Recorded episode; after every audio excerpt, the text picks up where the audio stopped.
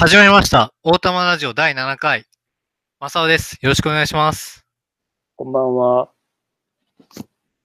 イルロコです。はい。今回も、第6回のね、お面を払拭するために 頑張りましょう。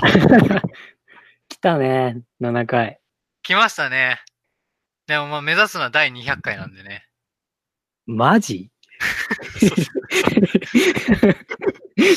もう今日ちょっとあの、尺が読めないから、ささっさともう入っていいですか？それともなんか、打ちます？ジャブ。い行きましょう、もう。いきなり行きましょいや、今日取り上げるのは、まあ告知はしてなかったんですけど、辻村瑞希のスローハイツの神様っていう小説を。上下感。読書会みたいな。はい。をやるっていう。で、なんで、このスローハイツをなんで選択したのかってところから入りますか、まず。そうやね。あの、あらすじの概要とか全く一切もうやんないで、あの、ネタバレオールオッケーっていう、ストロングスタイルね。もうストロングスタイルです。もう、もうスローハイツ読んでるやつだけかかってこいっていう感じの。上スタンスなんでね。で、なんで読書会をこれに選択したのかっていうと、大玉ラジオ第5回のボヘミアン・ラプソディ会で、うん。僕がグリッドマンと一緒にうん名前を出したのがこのスローハイツだったっていう。はいはいはい。で、そこで終わったかと思いきや、ロコさんが読み始めたっていうところから、うん。ま火付け役になったというか、この第7回に流れた感じですけど、いいじゃないですか。ロコさん自身はなんで読もうと思ったんですか？うん。でも、なんやろな。ラジオの影響は多大なくあると思うし、だいたい俺の性格的にも、うーん、なんか置いてけぼりにはしたくないなっていうのもあったし、うん。うーん、なんてやろな、きっかけっていうきっかけあんまないけど、絶対、その、マサオくんとラジオやってないと出会わへんなっていう、ああ、なるほど。はい、小説というかでも、。辻村瑞希自身は知ってましたよね。知ってる知ってる。それは知ってましたよね。え、なんだっけ、はいあの、本屋大賞取ったやつ。ああ、鏡の古城。はい。鏡の古城はい。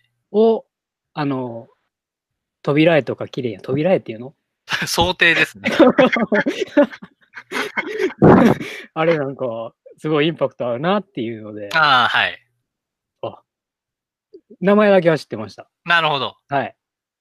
じゃあもう、スローハイツ、僕たちの、僕たちにしかできないね、読書会を始めようと思うんですけど、まず率直な感想を聞かせてください、ロコさん。率直な感想。はい。うーん。えっとね、ちらっとまあ、送ったというか、感想はなんか軽く言ってたと思うねんけど、はい、メール来ました。はい。えっと、え、上下の方がいいかな？どどっちがいいやろ？な全体的に。全体的でいいです。あの、上巻下巻はまた個別にやっていくんで、この後。か、格論のパートで。はいはい、ごめんなさい。えっとね、うーん、うーん、すごいね、優しい作作品というか、ああ、優しくて温かい作品っていうはいふうにメールではい来ましたね。なんていうのね、怒涛やったから、ちょっと、うん。うーん、まあ、その、ロコさんが言う怒涛っていうのは最終章ですよね。はいはいはいはい。うん、わかりま。す。そこまでこう、温めてるというか、はい。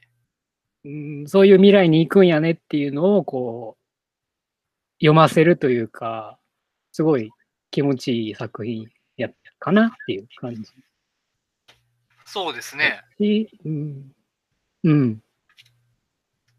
なんやろね。い、なんていうの、一気読みというか、はい。好きな人はしちゃうんじゃないですかね。うん。うん。え、好き、好きになりましたか？うーん。うーん。なんてやろうな。そこまでは言ってないかもしれない。ああ、なるほど。うん。でも、え、いいなっていうか、うーん、ぐらい。ああの、なんかちょっと、なんか話の中に入っちゃうのはちょっと嫌やねんけど、あ。はい。あの、すごい、伊坂幸太郎感っていうのをすごい俺はああ、そうですね。感じて、はい。伊坂幸太郎ってぜ、なんか、こう、続編にも含みを持たしてるやん。なんか、なんか次々みたいな、うん作品作品ごとに、うんそういう感じなんかなっていうのもあって、だから、鏡の古城とかもちょっと、読んでもいいんかなっていうぐらい。まあ、その、辻村瑞希への興味っていうのは湧くぐらいのものではあったっていうことですね。うん。もう僕は、あの、3回目なんですよ、これ読むの。おうおう。1回目は、えーっと、20頭ぐらいの時に読んで、はいはいはい。で、2回目は去年の夏、7月ぐらいですね。うんうん。に読んで、で、今回、ロコさんがスローハイツ読んだっていうのに合わせて、うんじゃあ、大玉ラジオ第7回はスローハイツにしましょうっていうことになって、読め、うん読んで。逆に、正雄くんのきっかけみたいな。あの、きっかけは単純にその、あ辻村瑞希っていう作家自体がメフィスト賞っていうところから出てるミステリー作家なんですよね。あ、なるほど。僕はで、あの、専門って言ったらあれですけど、一番詳しいのは多分うんミステリーなんで、うんうん。そうやね。そこからですね、うんうんうん。でうんうんそれこそ10代半ばとか20代頭ぐらいの僕はなんかその、ある種こう、辻村瑞希のような物語作家を受容するほどの物語というものに対して向き合いきれていない脆弱さというか、なんかこのミステリーという評価軸に乗っけることしか僕はそのミステリーを物語的に消費できなかった。ああ、はいはいはい。っていうのがまああって、今はその幾分かそのミステリーっていう呪縛から逃れて、うんもっと広い意味で物語っていうのをなんか読んでるっていうか触れてる感じであるから、今のはい方がなんかその楽しめたりはしてるんですけど、うーん。なうんなんかこの原理主義者的な感じだったんですよね。だからもっと若い頃って。うーん。その点で見ると辻村瑞希って結構微妙なんですよ。だこのスローハイツも最後うん伏線がこうババって綺麗に畳まれていく怒涛の流れっていううん。最終章ですよね、まさに。あそこにカタルシスがこう生まれていくっていう構成なんですけど、うん。正直そこだけ。なんかこうミステリーとしての細工はほぼない。単純に伏線のこう回収の仕方がドドってすごくて、そこにこうドラマとして完成されてるから、ああ。人々は感動するのであって、ミステリーではないっていう、のそうやな。だからこのミステリー作家辻村瑞希っていう風に眺めてしまうと、これはミステリーじゃないから、うーんってなっちゃうっていう。評価軸っていうのは一面的でしかないんだなっていう。もっと多面的であるはずなのに物語っていうのは。うん。それに対し、て、読む、読み手の感情とか、読み手の評価軸によっては、も物語っていうのが、どんどん歪小化してしまう。はっていうのがまああって、で、20代前半の時は僕はスローハイツ、あんま読み込めなかったっていうか、で、今回は、今回ですよね。なんか多分ここまでガチで読んだのって。はいはいス。ローハイツをと向き合ったのは。で、もう、3回とも、あれですよ。同じところで泣いてますよ、僕は。マジか。はい。3回とも、3回とも同じところで2回泣いてるっていう、あの、後期の天使ちゃんの手紙のシーンと、あ幼い頃の玉木が書いてたっていう、ちゃんああ。俺は玉木が書いてる方がグッときたな。天使ちゃんの手紙のシーンと、はいあと、最終章ですよね。はいはい。20代の千代田光輝は死にたかったっていうう。ん。うん。あそこはもう、ダメでしょ。せやな。あそこはもうやばいでしょっていうのはもう、今回もまた同じようにっていう。あの、俺は初見やから、初はい。見とかから、なんとなく、あの、天使ちゃんの正体っていうか、はい。は、玉木っていうのは、途中で、なんかうっすら、あ、はい。あんのよね。はい。で、あの、正体が分かっちゃって読み終えたって感じやねんけど、はい。なんか、マサオくんのその言い方だとなんか違う感じがするな、すごい。なんか、2回目で、ああ、天使ちゃんっていうじ実存性が、もうすでに証明されきってる、あるいははいネタバレされてる状態で読んでも、はい。それをなんか通過するものがあったのかとね。うん。それはもう、じゃあって、それが今回のテーマでもある、おー。物語って何なのっていう。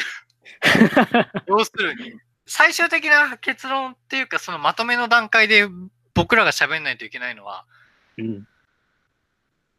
物語というものは何なのかっていう、そこですよね。そこに僕たちはこう、と到達しないといけない。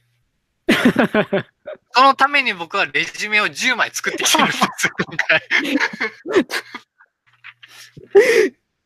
ちょっと、辞退してもいいっすかね。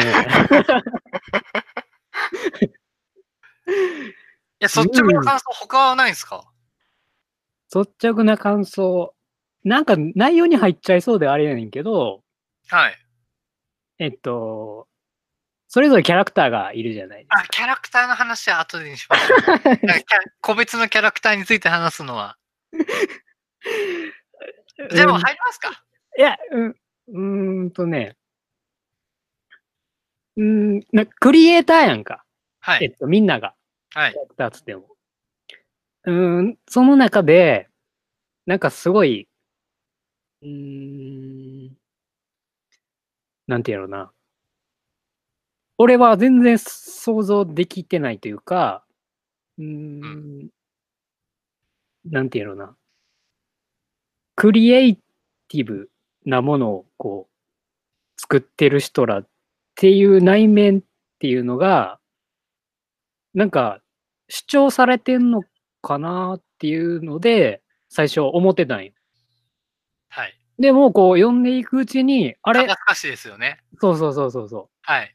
あれ？違う、どうやら違うな、みたいな感じではい。入っていけてるっていう、はい。まあ、さっきマサ君が言った物語っていう部分あっていうの、のは大丈夫で、す。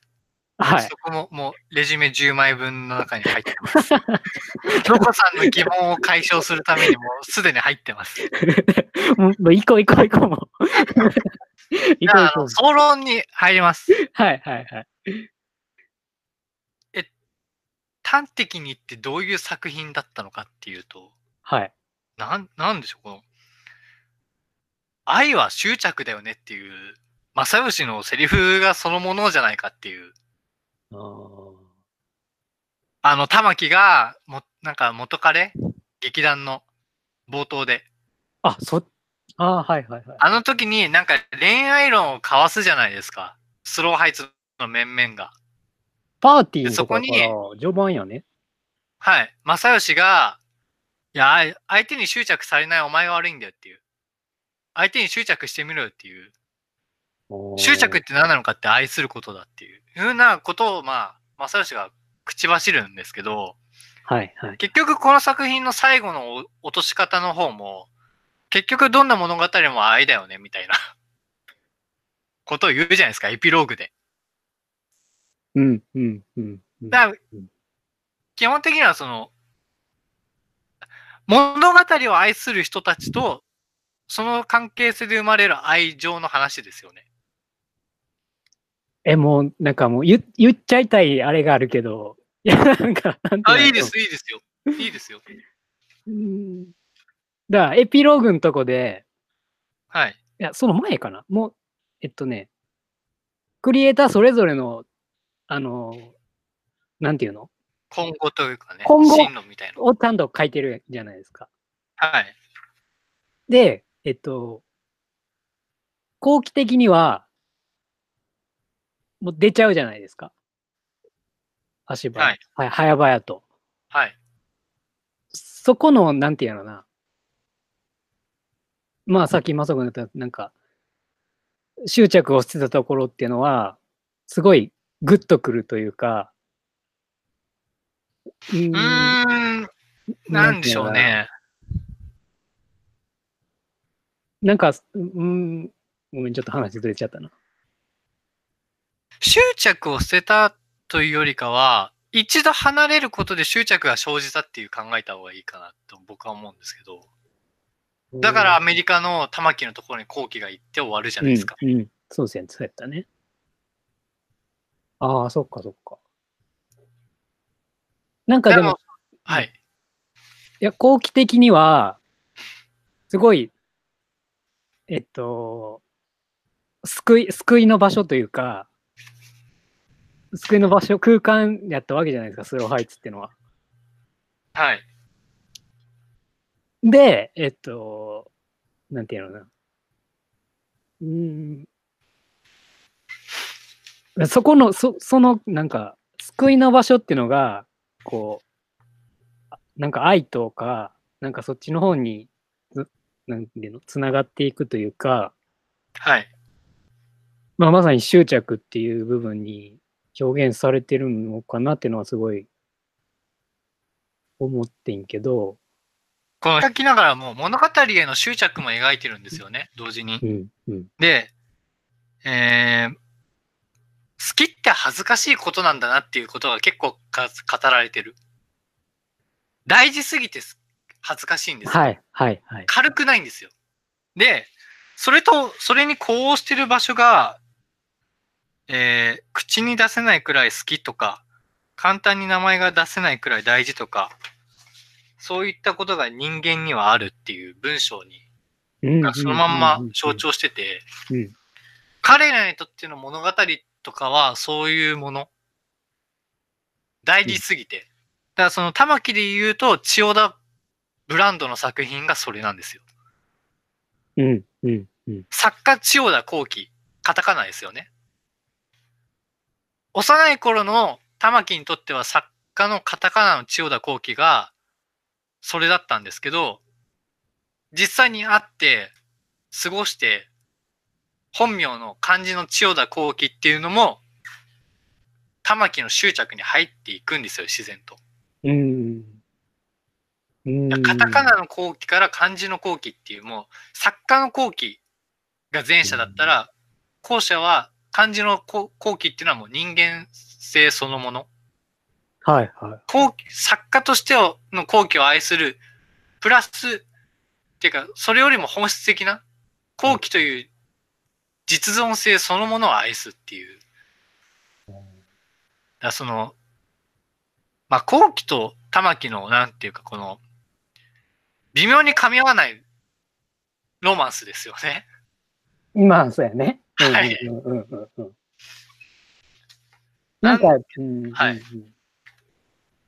はいはい。だから、玉木的には、ちょいちょい、その、隠してるシーンというか、知られたくないっていう、なんていうのかな。はい。ところもあるやん、やっぱ。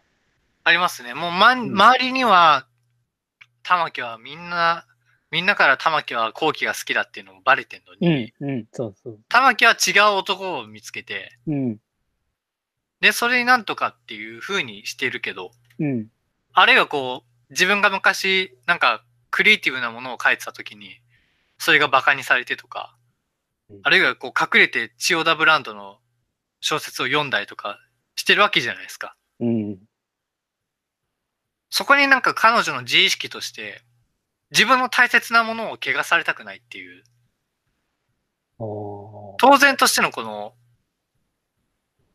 守るものに対して戦っ戦ってる、外に。自分の信じてるものに対して何か害があると本気で怒る。だから、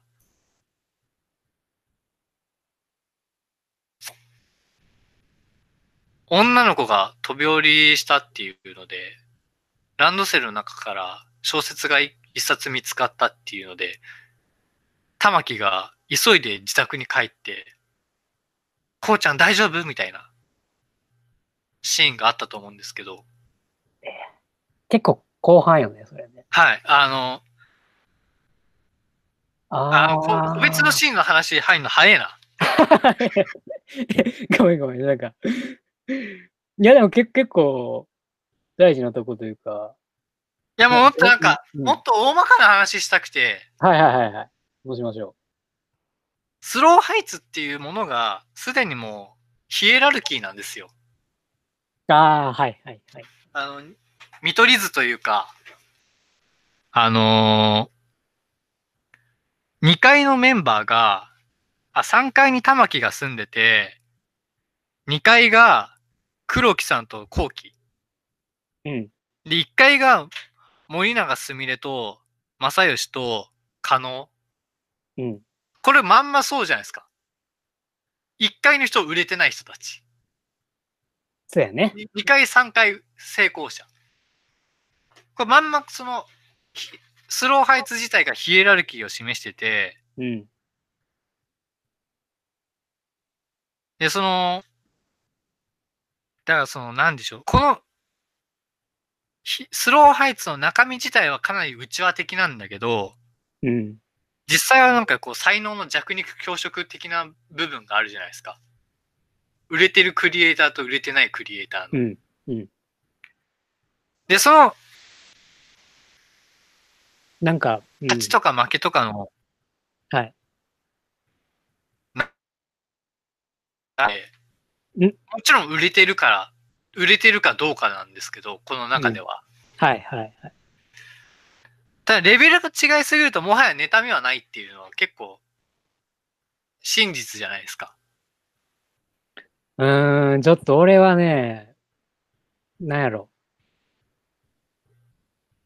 うーん、うん、ちょっと、ちょっとつかみづらいというか、クリエイターの人たちの世界が、なんやろな。ビジネスも、うん、スローハイツの1階の面々って、こうちゃんとか玉木にすごいリスペクトがありながら、自分たち売れてねえなっていう不安を抱えている。同居してるんですよ。うん、でも、なんかその、商売の敵だみたいな感じではない。あでも、そこに、それはだからその、ステージが違いすぎるっていうのもあるんですけど、玉木たちと自分たちの。ー、うん、でも、円屋は違ったんですよね。好きよ。円屋はだから出ていける、行ったんですよ。その、あそこの1階にとどまるっていうことを、1階、まあ、円屋の部屋は2階だったんですけど、うん2階の中で彼だけ売れてないんですよ。ああ、そうか。はい。その後2階の部屋に鏡さんが入ってくるんですけど、まあ、それは後ほど、あの、鏡さんはもうがっつり語んないといけないですキャラクターなんで、でじゃあ、でえっと、円谷くんが出ていくシーンはすごい良かったと思うんですよね、僕。あれはもうヒエラルキーそのものじゃないですか。で、3階にいる玉木に向かって庭から大声で叫ぶけど、玉木は聞こえてないっていう、うん。そのぐ、愚民とかその貴族とかそういう意味じゃなくて、もう、高さというか、地点と距離の話ですよね。あれがそのまんま、うん。玉木と円谷の現在地と才能の差を示しちゃってる。俺なんかそこはすごい、なんかいいなっていうか、いいなっていうか残酷すぎないですかあそこ。いや、あのね、あまあ、残酷はすぎるんだけど、やっぱよくあるやん、物語として、こう、なんていうの、凡人と天才の対比というか、はい。たまたま出会ってしまったうん。天才くんを見つめる凡人と、それをこう、認識する天才のそれなりのなんかこう、苦悩というか、うん。そういうのはすごいわかりやすいというか、俺は好きで、やっぱり、凡人にはわからない領域の話が絶対出てくるやんか、なんか。天才、天才を語る上で。はい。逆に、あの、円矢が出ていくシーンはもう完全に、こう、凡人のからの、こう、視点というか、な俺なんかはもうすごい自己投影しやすいというか、こう、なんていうのな、入ってきたというか、なんていうのな、うん、なんていうのな、すごすぎる人らの感情じゃない、なんかあったよね、セセリフが。えっとね、ススティグマやったっけ？はい。スティグマっていうなんかよくわからない単語が出てきたんですけど、烙印、烙印ですね。それを説明する、あれがあったんですよ。か感情が。うん。うん、なんか俺にはまだないんかなとか思っちゃったりしたけど、うん。なんかこう、ね、ゆ揺さぶられるというか、はい、すいません、ちょっと。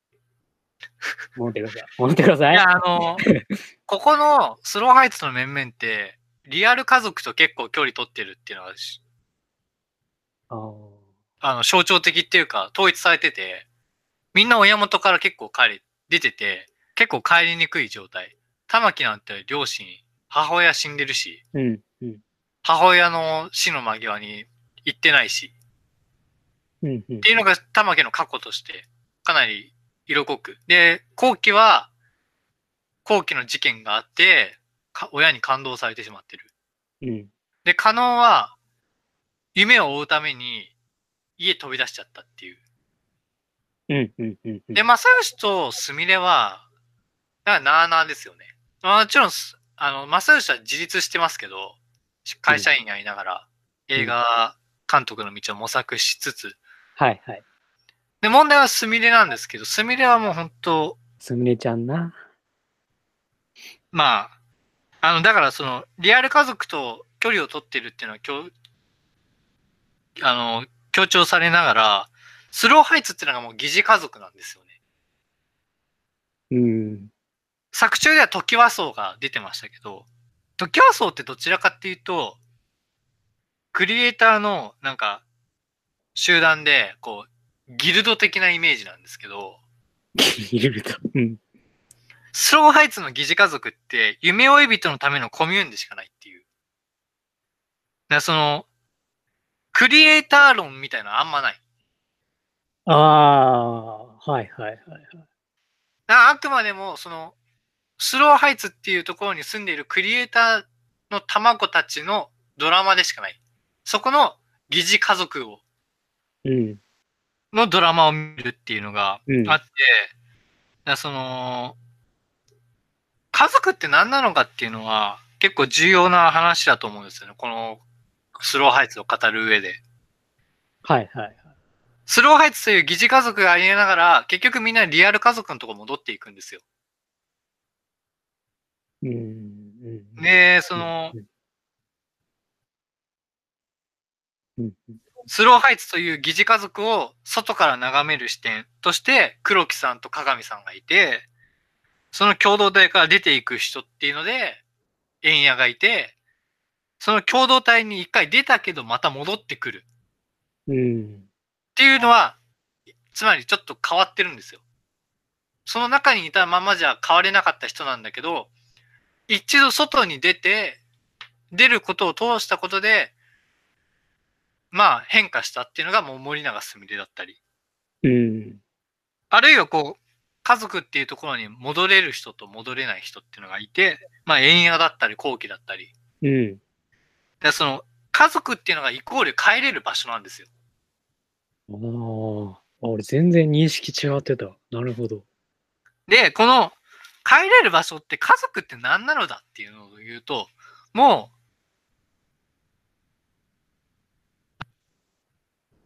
まあ、古い、古い価値観で言えば、母性ですね。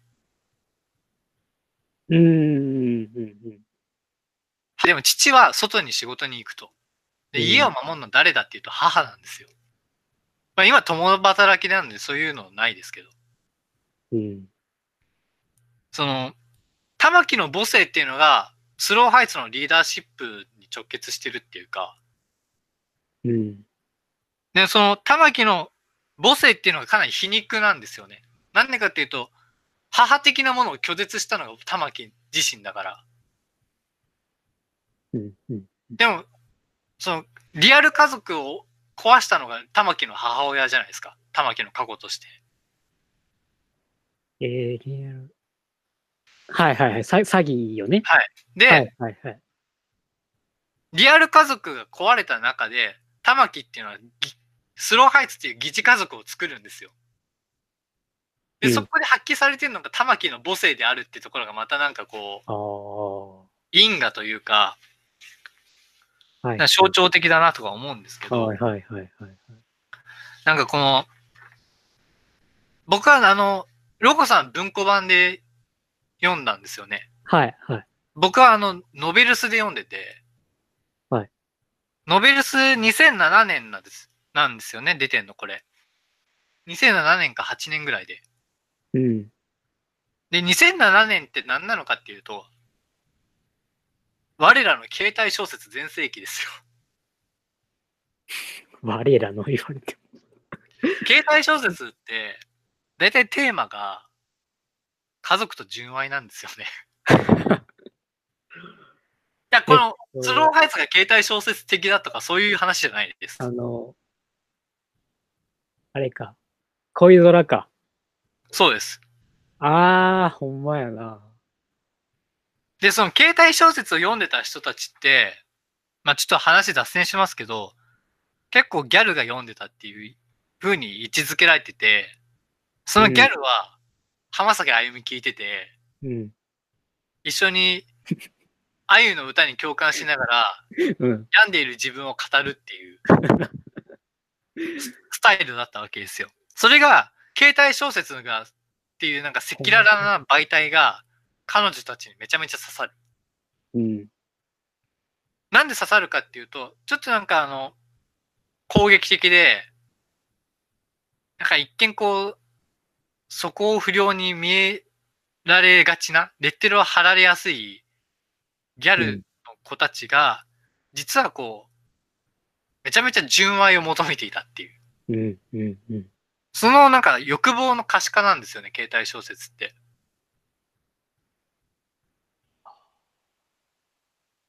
で、なんで携帯小説が売れたかって、なんかその、ツタヤ、ツタヤが結構、火付け役だったらしく。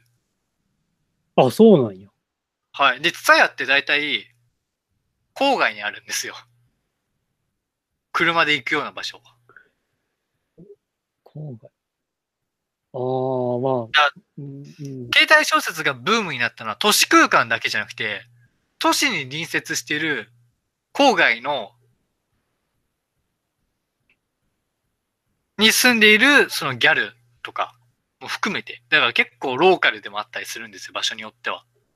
おーはいはいはい。っていう、まあ、豆、豆柴です。豆知識なんですけど、かといだから、だからなんだっていうと、2007年は携帯小説全盛だったんですよ。で、そこで、なんか、なんかむちゃくちゃなものが、むちゃくちゃなものっていうか、すごい壮絶なドラマが描かれてる一方で、純愛だとか家族っていうのが求められてたと。うん。で、スローハイツも、見方によっては純愛とす家族ですよ。家族の話はさっきしたように、スローハイツっていうのは疑似家族なんだから、うん疑似家族を通してどうリアル家族と向き合っていくかっていうところがまず描かれるポイントになるわけですよね。あの、疑似家族っていうと、あの、まあ、このラジオでもやったけど、万引き家族がはい。があるじゃないですか。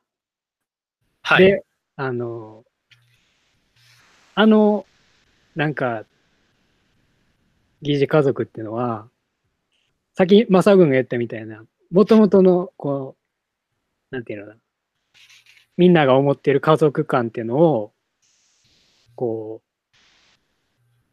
う、なんていうのかな、否定ではないけど、なんかこう、また違う見方で、こう、あの、ロコさんの言う万引き家族の、あの、はい疑似家族の話をすると、はい。それは2010年代の話をしないといけなくなっちゃうんですよ。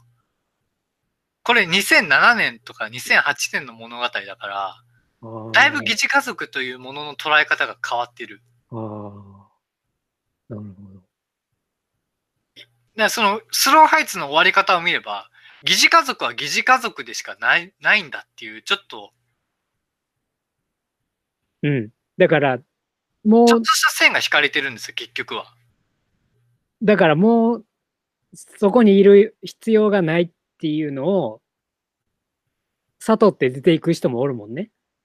悟ってっていうか結局このスローハイツっていうのは、す疑似家族の中から外に出ていく人たちの話なんで、うん。だから読んでて思ったと思うんですけど、はいスローハイツって、外が一切描かれてないんですよ。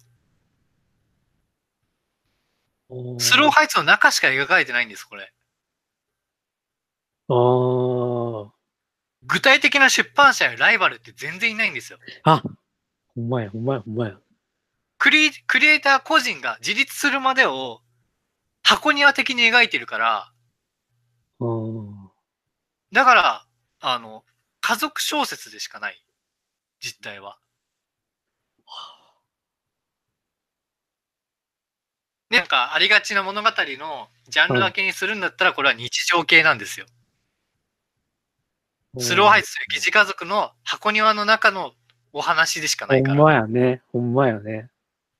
で、で、確かに2000年代後半は日常系っていうのが結構来て、来始めてた時。うん。で、そうですね、あの、日常系っていう話をするとなんか、ロコさんが拒否反応を示すかなとか思って、いや、あの、うん、うん。いや、拒否反応はないけど、要するに、日常系って何なのかっていうと、生活世界を描いてるか否かっていう、生活している日常描写ですよね。うん。で、こんこのスローハイツは、売れないクリエイターと売り売れてるクリエイターの日常なんですよ。うん。で、メインは売れてない彼らです。可能とかです。なんで彼らがメインかっていうと、いや、わかるんですよ。後期と玉木だけで良くないっていう意見。ああ、はい。でも、それをやるのは難しくて、売れていない彼らがいることで相対的に彼らは売れてるように見えるんですよ。なるほど。売れてるクリエイターのドラマを書くのって結構難しいっていうのは、ちょっと後々詳しく話したいんですけど、スローハイツの変わらない日常性っていうのは、つまり売れてない可能たちの変わら、可能たちのポジションも変わらないって意味なんですよね。で、それが最終的にこう、スローハイツの外に出ていくじゃないですか。うん。外に出るってことは、終わらない日常が緩やかに変化しているってことを示す。だ自立するまでを描くっていう意味で。だから疑似家族から最終的には家族のもとや、なるほど出ていね。くとか、そういうのが、まあ、スローハイツのこう、日常系たるゆえん的な。あ、わかった。ああ。で、この難しいのが、クリエイターの共同生活を描いてるだけで、クリエイターのお仕事そのものは実は全然描いてない。うん。うん。だから、お仕事系とは違うんですよね。お仕事系ってのはあるんですけど、これはあの2010年代ぐらいの僕のイメージなんですけど、お仕事系は。お仕事系。お仕事系は、あの、仕事の内容と自己実現がそのままドラマになってる。うん。漫画で言えば重版出題とか、あと本で言うと書店があるとか水族館があるとかそういうのなんですけど、うん興味深い仕事のの内容をせ描写しながら、そこにいるキャラクターの自己実現がそのままドラマになっているっていうイメージです。うんうんうん。わわかるわかる。だから、労働による自己実現っていうのがお仕事系なんですよね。はいはいはいはい。で、スローハイツの面々はこれが断絶してるんですよ。売れてないから。うんうんうんうんうんクリエイターの売れてない卵だから。うん。うんうんうんうんあの、玉木と後期は別ですよ。もちろん。じゃあ何なのかっていうと、承認による自己実現っていうのがあって、それからスローハイツという疑似家族そのもの。うん。だから、スローハイツという作品はどうしてもスローハイツの中しか描けない。うん、外を描くと、労働による自己実現がない可能たちが、宙吊りになってしまうんですよ。うんうんうんうんうん。だから箱庭に閉じ込めないといけないんですよ、物語として。難しいな。え、うんうんうんうん。あの、売れてないから、労働による自己実現が果たせないんですよ、可能たちは。うんうんうんだからあくまでも、売れてるクリエイターと売れてないクリエイターの共同生活っていう日常系にしないといけない。しうん、クリエイターの内容、仕事内容そのものを、なんか、なんでしょう、お仕事系のように物語に転化しにくいのは、彼らの、えー目指すクリエイティブな仕事がバラバラだから。うん。うん。映画監督の正義の映画的な技法とかやっても、あるいはこう、可能の自動系漫画はい。の技法やってもとか、ばらつくじゃないですか。確かに。だからあくまでも彼らの仕事内容にはコミットしないで、彼らのこう、日常をうん。描くっていう。あー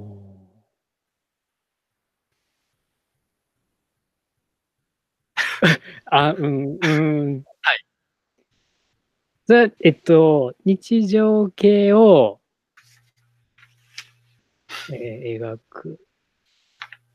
でも、えっと、書く、書くというか、最初に俺が感想で言ったのは、えっと、やっぱ玉木と後期の執着の話なんかなって思ったんよ。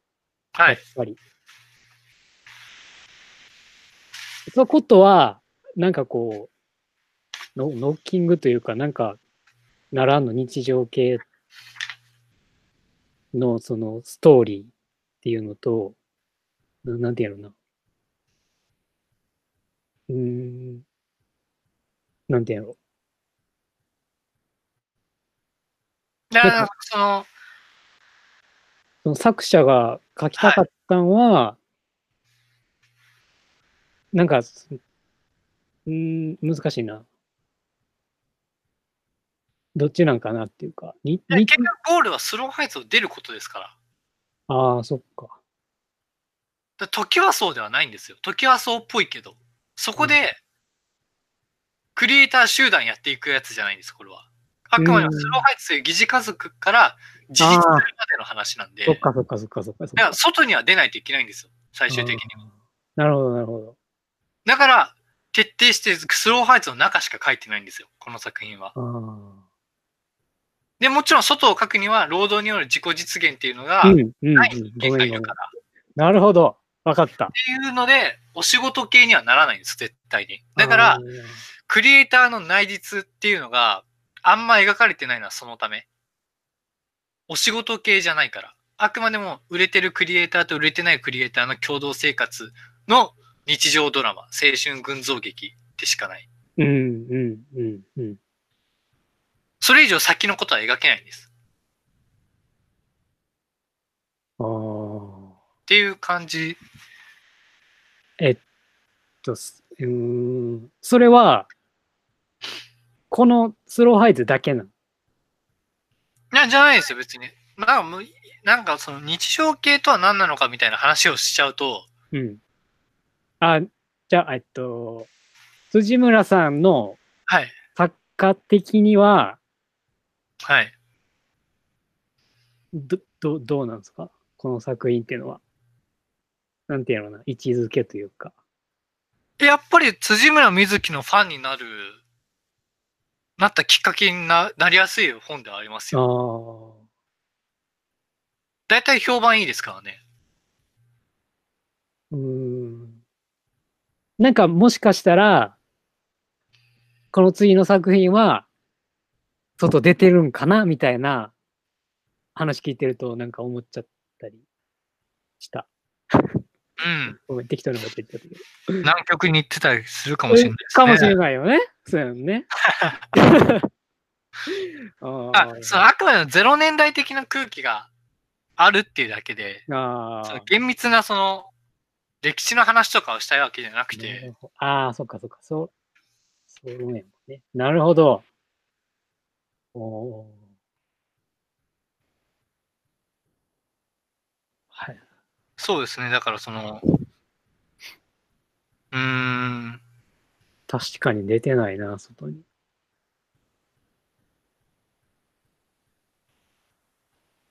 うーん。なんかそうやね。はい日常、日常的やな、なんか確かに。なんか、えっと、あの、去年見た映画で、君の鳥は歌えるっていう、あごご両親映画ね。ご両親映画で、多分感想送ったと思うねんけど、はい。もう終始テーマとしては、男女3人の関係性をこうはっきりさせない、ずーっと、その何もないんよ。日常を描いてて、なんていうのかな。リミットがないんよ、彼らには。はい。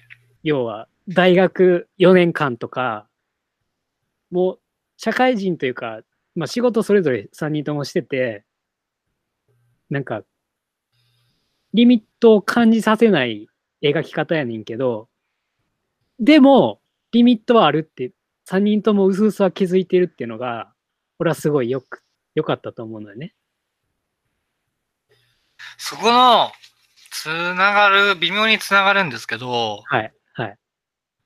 玉木がこう出世したっていうか、自分の過去を切り売りしたことがきっかけじゃないですか。ああ、はい、はい、はい。不幸を見せ物にしたっていう。はい、はい、はい。はい母の死をビジネスにしたっていうか、ねそこでなんか、あくまできっかけなんで、どうやって、果たしてステージに立てるかっていうところが命題だと思うんですよ。はい、はい、はい。で、そこには才能と努力と運っていうふうに書いてありますけど、書いてあったね。はい、はい。まあ結局、夢追い人にとって、肩書きっていうのは大事なんですよね。その、うんそれが取っかかりになるから。あじゃあその肩書きっていうのがイコールもう才能だったりステータスだったり、あ。あえ線引きされる世界なんですよ。あ。はいはいはいはいはい。で、つまりそれは何が線引きされるのかっていうと、自分とは何者なのかっていうことですよね。何者になれるのかっていうう。ん。もうこれでもピンとくるでしょ。浅井亮の何者ですよ。まあ、あれは2010年代、10年以降の作品なんですけど、あったな何者もクリエイティブな話ですよ。実態は。劇団員。ああ、ほんまやな。おったな、そんなキャラクター。ああ。でもそんなんじゃ売れねえだろっていう。はいはいはいはい。何者にもなれねえじゃねえかよっていう。で、冷めた目でバカにしているうん。主人公が、めちゃめちゃ血を吐く作品になるわけじゃないですか。うんだからクール気取ってんじゃねえよってことなんですよ。2010年代は。あそれは僕があの、オタマラジオ、あの、一人でやった時に、うん。番外編で一人でやった時に、その辺を話し、軽くしてますけど、はいはい。結局その取っかかりとしてうん。何か必要なんですよ。うーん。そこをどう引きつけるかってところで、だ要するにものづくりって、こうもう心身を削る作業。後期とか玉木を見れば、後期はガリガリだし、玉木は倒れ、倒れるし、途中で。で、その分、自分たちの身を削る分、物語に血と肉を与えていくんですよね。ああ、そう、クリエイターの、ね、はい。あるし、よ、良さというか、そういうことよね。宿命ですよね。でうん。上巻の冒頭で後期のインタビューがあるんですけど、うん。登場人物たちの人生に落とし前をつけたいっていうセリフがあるんですよ、後期の。ああ、はい、はい。これはもう辻村瑞希自身の、あとして読めなくもない、もはや。二重構造出た。ななんでかっていう。と、辻村瑞希ってスターシステム採用してるんですよね。ええそうなん？ある作、ある作品で出たキャラクターを別の作品でも出してるんですよ。うわ。だから、辻村瑞希の物語世界においては、命の文脈が繋がってるんです。キャラクターが。横断してるんです。面白い。でその例えば、例えば、千代田幸喜っていう作品、さキャラクターは、スローハイツしか出てこないかったとしても、物語が終わったら、そ、そこで後期は終わっちゃうわけじゃないですか。うん。後期と読者のリンクが途切れちゃうんですよ。うんでも、スターシステムを使うことで、別の辻村作品にもしかしたら登場するかもしれないっていう。うーん。それを接続させることで、キャラクターの命が文脈になっていくっていうか。すげえな。だから、スローハイツで、あの、スターシステムが採用されているキャラクター誰か知ってます？え？え？わからへん。この具体的なキャラクターの話に入った時に、え？え？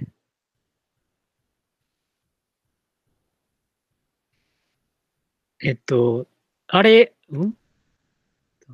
なんで鏡さんがスターシステムに採用されたのかっていうのは、後ほど、後ほど何や引っ張んの？引っ張りますよ。だってまだレジュメ1枚ですよ。ちょっと待って。ちょっと。マジか。ちょっと。マジか。まあ、ああの、おもろいな。ああ、面白いな、でも。なんで鏡さんがスターシステムに採用されたかっていうのはもう100%僕が説明できると思ってるんで、うーん。それはもう本当。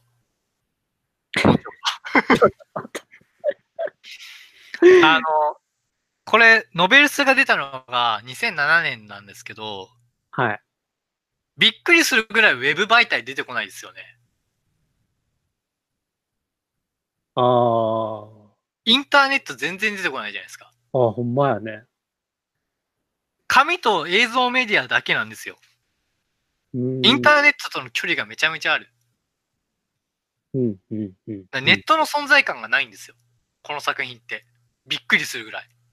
はいだから、あくまでもアマチュアとプロの境は、既存、既存のメディアにおける肩書きうん。だから彼らはそこに執着するんですよ。今だったら。SNS になんか漫画とか上げて、何万いいねされたら出版されますもん。確かに、確かに。だから今の方がある意味、なりやすい環境はある。道はたくさんある。はい、はい、はい。と言ってもいいかもしれないけど、この2007年時点は、まだそうでもなく、さっき言ったように、携帯小説が2007年全盛期で、小説家になろうは2004年なんですよね、できたのが。年代を全く意識したことなかったわ。なるほど。ちなみに、ナロー自体は2011年になんか火がつい、2011年、12年ぐらいに火がついたって言われてますけど、うーん。ナコニコ動画が2006年末にできたんですよ。2006年インターネットのクリエイティブなものの代表格は、やっぱり初音ミクが一つにあるんですけど、うん。まだそれ、そういう、こう、インターネット自体がこう、スロー配置にほとんど導入されてないから、うん。まだ結構距離がある。うん。だ今だったらもっと違うんだろうなとか思ってよ読んでましたけど、なるほどね。それは何なのかっていう、なんでインターネットの距離がないのかっていうと、冒頭のあれですよ。あの、園宮の集団自殺の、はいはいはい。いわゆるネットの闇的な、う事件ーん。うーん。こうきちゃんの、千代田幸喜の作品に触発されて、集団自殺。え？そういうこと？あ、しかないんです。この通りなる。ネットを介した集団自殺ってリアルだと2004年らしいんですよ。ウィキペディア曰く。で、冒頭のシーンを読んでみていただければわかるんですけど、園宮が仕掛けた集団自殺は、カメラの設置だけなんですよね。これえそんなん書いてたっけ？ありますよ。これ今だったら余裕でニコ生と YouTube ですから。YouTube 自体は2004年とかだったんですけど、まだそんな、こう、認知されてなくて、うん。ニコ生もまだ、に、まあ、ニコ動自体が2006年末なんで、マジか。で、それで殺し合いをさせたっていうのが、冒頭の事件じゃないですか。あーこれはね、あの非常に宇野常弘的なんですよね。今話題の。引きこもってるだけでは殺されるっていうのが、まあ、宇野常弘さんが0年代の想像力で、はい簡単にそう描いたのが、サバイブ系っていう。はいはい。よく聞いで、て殺し合いのその象徴、サバイブ系の象徴がバトルロワイヤルバトルロワイヤル。だったり、まあ、デスノートだったりしてたんですけど、うんこの園宮の選択したのって、ただの集団自殺じゃなくて、どうせ殺されるなら殺すっていう、まあ、歪んだ倫理的な選択が、まあ、その、うん。何でしょう、こう虚構と現実、あるいは日常の中の非日常みたいなのを通して、はいはい、書いてたね。で、本来はサバイブ系って宇野さんが言ったのは、今はもうこういう戦わないと死死んじゃうから、引きこもってるだけじゃダメだと。戦わないといけないっていう。で、どうやって戦っていくかっていう。うん。その想像力に、をサブカルチャーが担保してるんだっていうのが0年代の想像力が描いている。一つでもある、のモチーフでもあるんですけど、うん。な、どうやってリアルを戦っていくかっていう部分が、その、物語が処方箋的になっていることを示しししているんですけど、うん。園宮がしやったのは、それと真逆で、どうせ死ぬんだったら殺し合っちゃおうぜっていう。うん。サバイブするのは殺し合いの時だけっていう。生きると、生きるためにサバイブするんじゃなくて、殺し合うっていうためのサバイブが、こう生存本能と、その、サバイブ系のこう、暴力のねじれ具合と合致しちゃったっていう。はあ。っていうのがなんかこう、まあもちろんそのスローハイツが出たのが2007年なんで、0年代の想像力が出た出たのが2008年とかはい。9年、なんでスローハイツの方が先なんですけど、サバイブ系の概念が提唱されるよりは先な、先ではあるんですけど、うん。無理やり当てはめるならばっていう。恣意的に切り取るんだったら、園宮のやった集団自殺っていうのは、インターネットの闇うん。だけじゃなくて、うん。なんかこう、このままじゃし死んじゃうんだから、どうせみんなで殺し合おうぜって、それで死のうぜみたいな。一種の、なんていうんですかね、カーニバル的な意味合いがありますよね、これって。で非日常性なんですよ。うんで、それを起こしてしまったのが後期の小説だっていう。うん。だ虚構の責任と倫理っていうのが、ここで問われてるわけなんですけど。でそれがずっと苛まれてしまったのが千代田幸喜っていう作家の生き様っていうのが一応スローハイツがうんうんうん、うん。一応丁寧に描いている。特に最終章。そうやったね。うん。うん。なんか、うん、うん、うん、うん。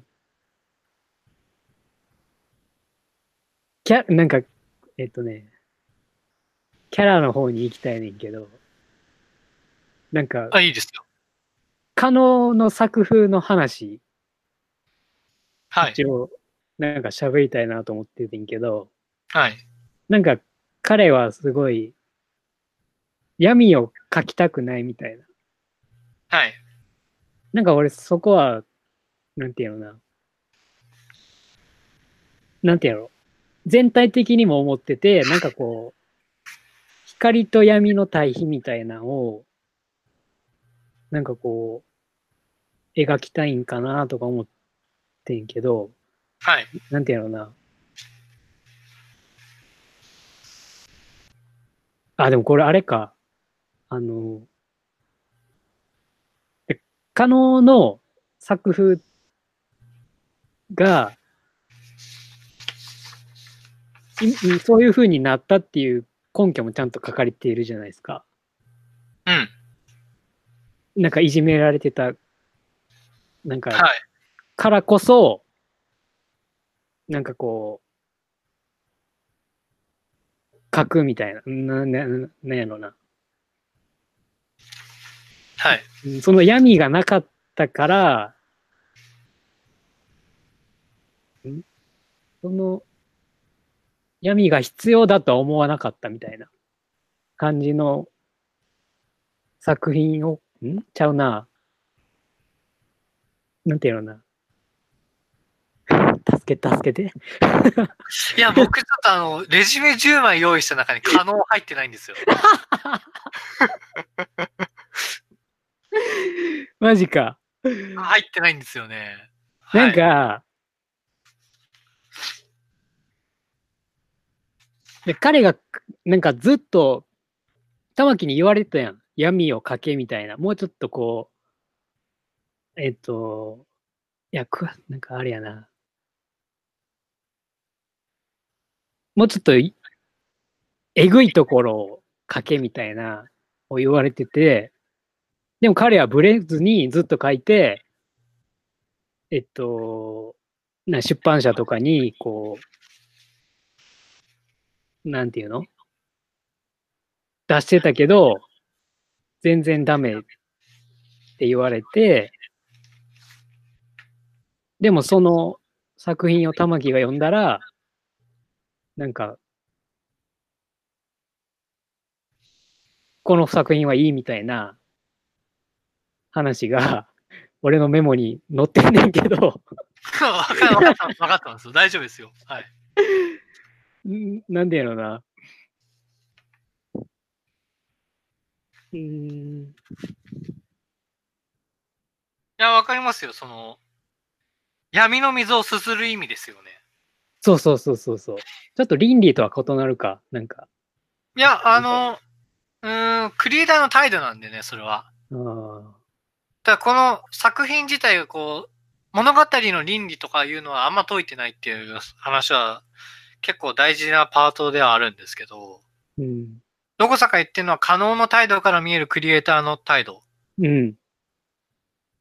だから、玉木も自分の過去を打打って、こはい。ねう、実績乗って、肩書きを得たわけやんか。それがまあ、物語の強度になってますからね、うん玉木の場合は。うん。でも、加納は、なんかそこを拒否してるというか、まあ、ここが結構、簡単に言えばプロとしての教示。ああ。だから、玉木はプロだし、加納はアマチュア。でも、それを選択した玉木のスティグマにはなるよねっていう。話は、言葉は呪いになるっていう。結構、最初の方に出ていったのかな。うん。と思う。ああ。言葉が呪いになって自情自爆になってしまうっていううん。部分。だからその、プライドのためにうん。言葉が安売りされてしまうみたいな。うん。だ環の元彼だったり、円屋もスロウハイツから飛び出したことっていうのが彼の中のスティグマにはなるんですよ。うん。うん。結果的には。うん。うん。うんでもそのスティグマの覚悟が、スティグマを押されたうん。って言い方するのが被害者的なニュアンスを持ってしまいますけど、それがあるからこその覚悟が持てるっていううん。態度もありますよね。うん。うん。玉木はそれなんですよ。そうやね。で、えっとその、うん。なんかその、ある意味物語にすることでの自分との向き合う内省的な態度になるっていうのが、うん。そのまま現れてるっていうか、可能と玉木の違いが。はい。はい。結局は作家という自意識の檻を壊せてるか壊せてないかなんですよ。うんそうなんで、壊せてないから、玉木と、あ、玉木じゃない、加納と、スーと、正義は売れてない。うん。うん。うん。うん。加納は闇があるのに、闇は嫌だよっていう。はいはいはい。正義は、感情なん。か入れたら恥ずかしいじゃん。っていう。正義ね。スーは、営業とか恥ずかしくないみたいな。わかり絵だけやすい。描いていたいよみたいな。わかりやすい。もう自意識の檻から抜け出せてないだけなん。ですよね。ああ。なるほどね。わかった。わわかってきてました。だからその、主張がない正義だったり、自立できないスーだったり、闇が描けない可能っていうのは、自分の自意識の外に出られない人たちの象徴で、だからステージにも上がれない卵なんですよ。それはつまり一面的でしか描けない作家性の欠如とも言ってもいいぐらい。でも、あえて言うんだったら、書き手いるから、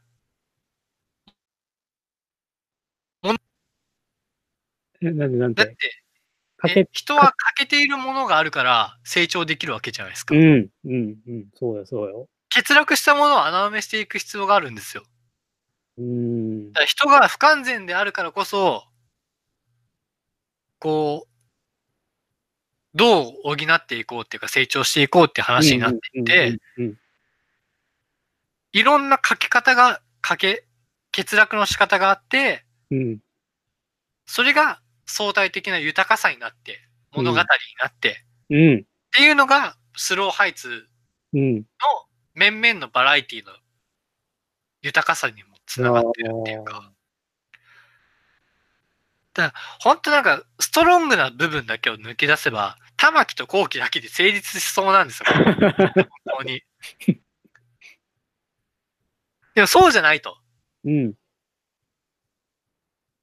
言ってるね、それはね。相対的にうん、下にいる人たちがいるから、物語として動き、動くんですよ。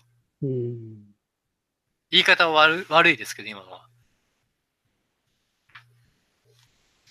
どどうなのこの描き方っていうのは、正雄くん的には、なんていうんやろ。独自性というか、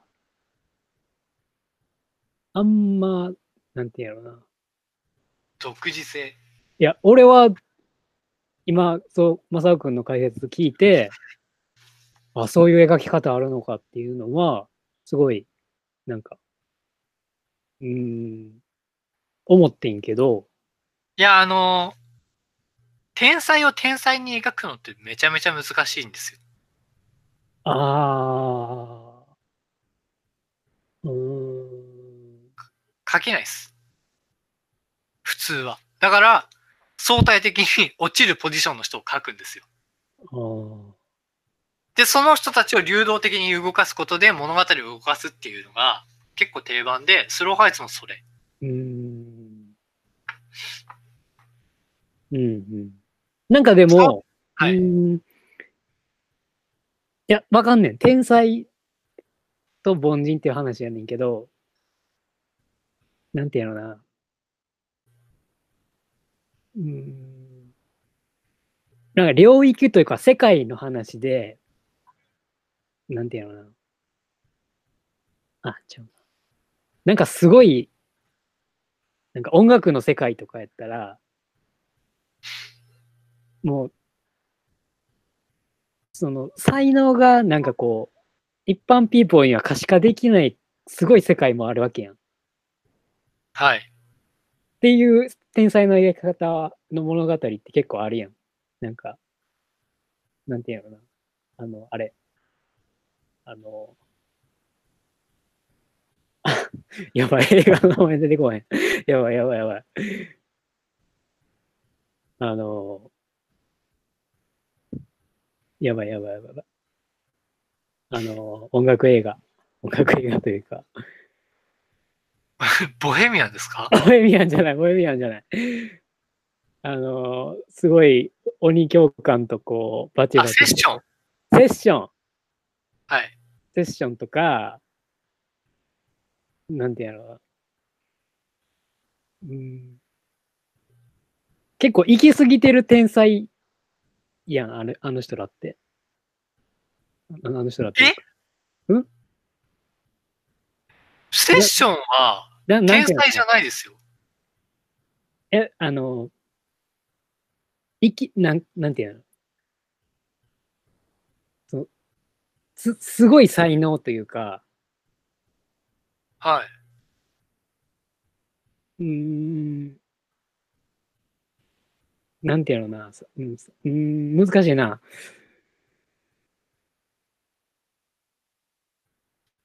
うーん、なんか多分俺メールで送ったと思うねんけど、玉木と後期が、どんくらいすごいのっていうのが、なんかうん、つかめなかったと思うんだよね。はい。で、その出版の世界で、どのぐらい才能があって、どのぐらいのヒエラルキーがあるのかっていうのを、なんていうのかな。俺、俺は簡単にはつかめなかったんですよね。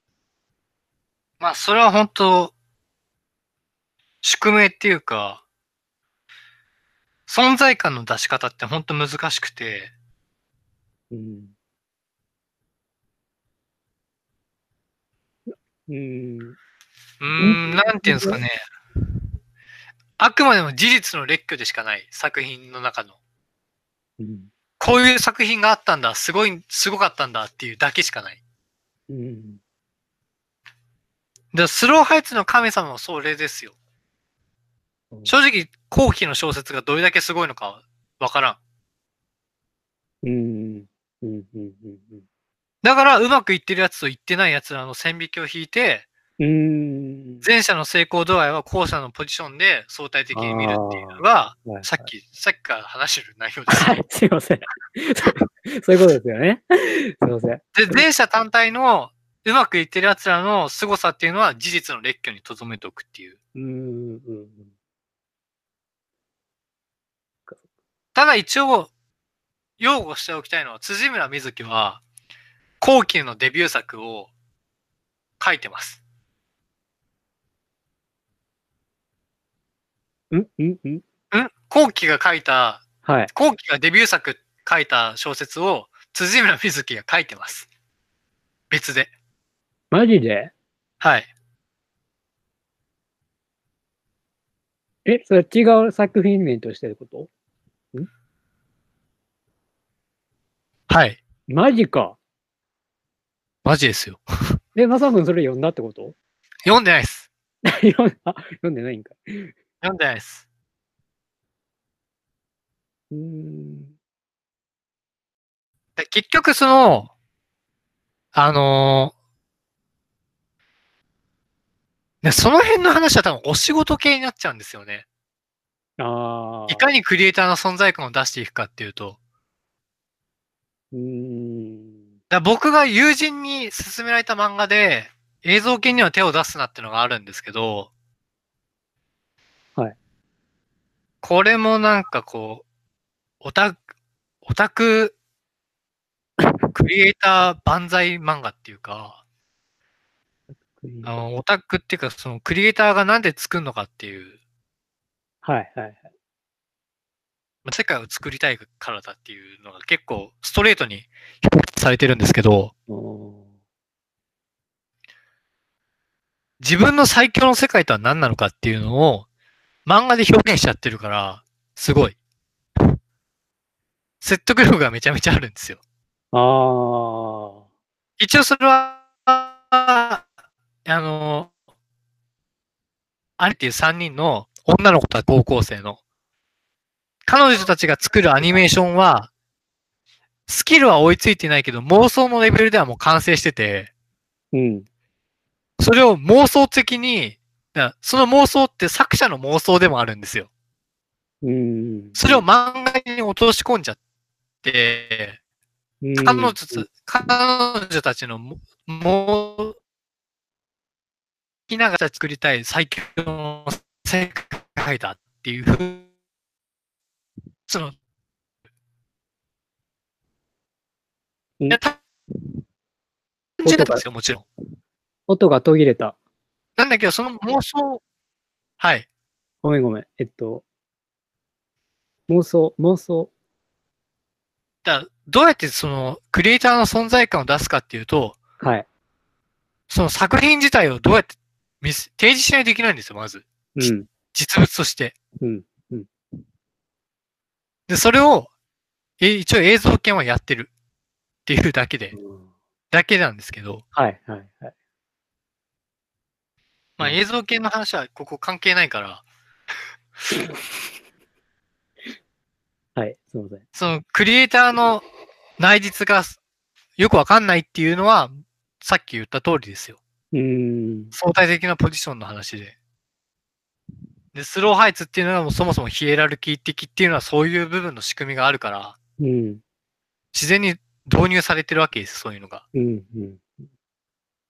っていう、っていうので、どう、どうですか？いや、いや、めちゃくちゃわかりました。すいません、何回も。何回も同じ道を通ってるかもしれませんが、申し訳ないです。いや、大丈夫です。あの、はい。全然、あと、まだレジュメたくさんあるんで。いや、なんか飛ば、飛ばすっていうか、なんか、いろいろ考えながら、うーん。うーん、なんでしょう、この、ここどうしても話しておきたいんですよね。ああ、聞きましょう、聞きましょう。玉木がの元彼のセリフがあるんですよ。玉木の元彼のセリフ。ちょっと待ってください。あの、ノベルス版で19ページなんで、序盤やな、だいぶ。ちょっとあの今。やっぱりさ、俺らみたいな人間、なんでこんな勝負に生まれついちゃったのかね。普通に田舎に残って地元の有料企業でそこそことか、ね、いいよな、みたいな セリフがあるんですよ。これ最高じゃないですか。だからクリエイターの勝負を代弁している気になっているだけの、ただのナリシナルシストなんですけど、こいつは。うん。実績もないし。うん。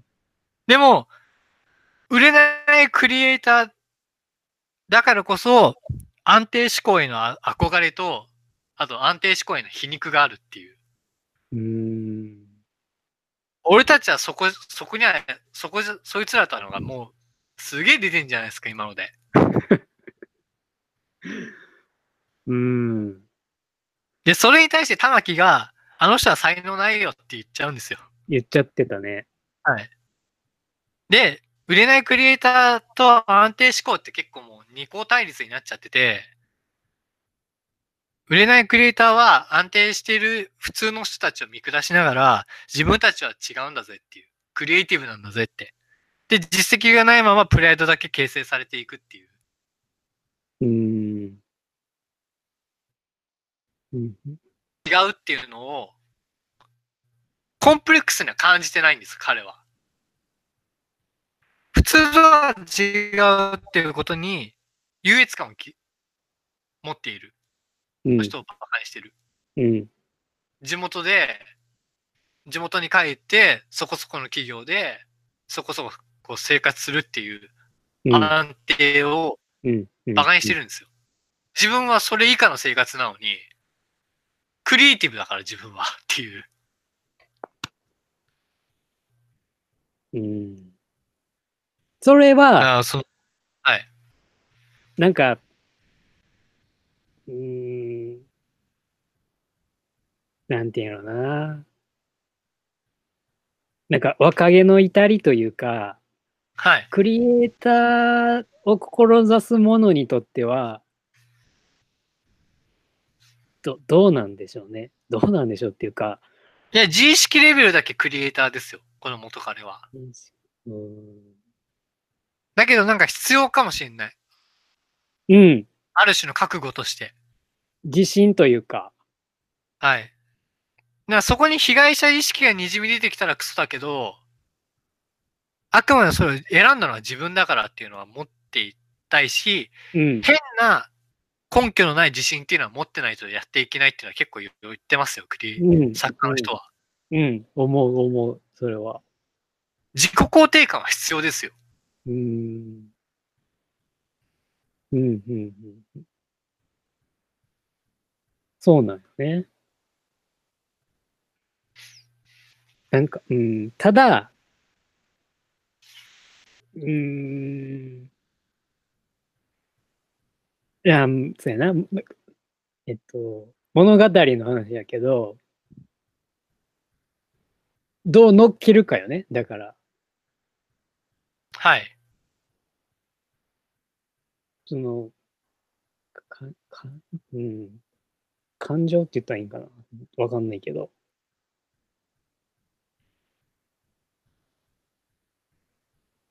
だこの元彼は、手は動かしてないけど、口は動く典型的な自意識レベルのクリエイターとしてしか出てないから、はい、はい。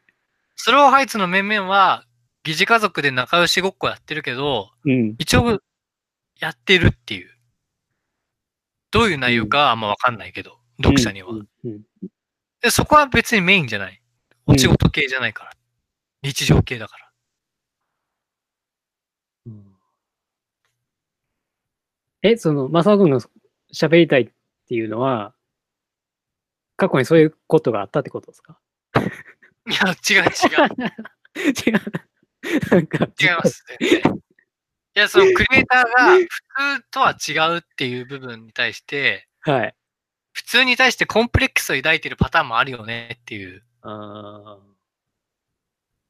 でそこは結構薄いんですよね。この作品。。うん。うんみんなそこを超えちゃってるから。そうやね。売れてなくても。うん。おーほんまやね。まあその、その舞台が、椎名町なんですけど、椎名町って聞いたことないですよね。ない。池袋の隣で、隣の駅なんですけど、はい。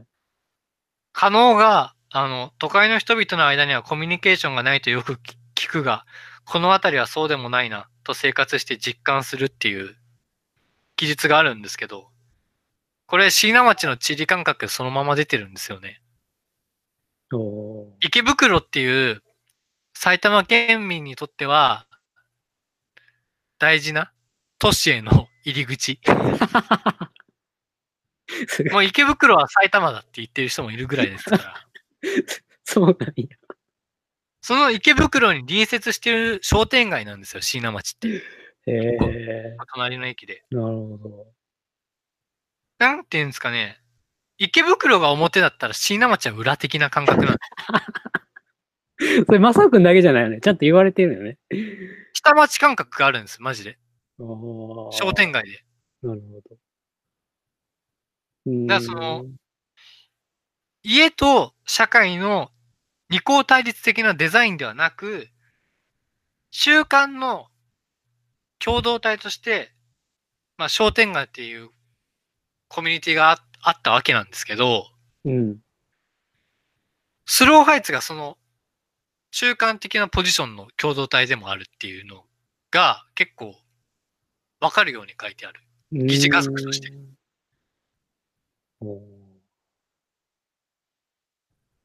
中間共同体なんですよ。スローハイツ自体が。で、スローハイツがあるのも、椎名町っていう地理が、地理の感覚がそんな感じなんですよ。うんうんうんうん。都市なんだけど、ちょっと地方的な感じもある。椎名町は。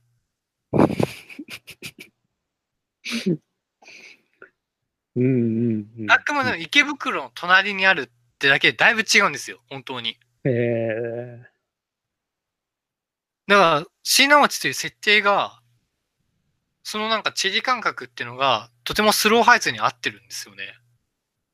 うんなんかそこずれてたら嫌やもんね。はい。だから、なんかこの、ポジションが合ってるっていうか、うん、センスス。ローハイツっていう作品の、スローハイツっていうその、生活感と、何でしょう、その、椎名町の地理感覚っていうのが合ってるうん。感じで、結構僕はすんなりとうん。と思ってたんですけど、いや、大いや、事なこれは説明するのは埼玉県民の役目かなと思って、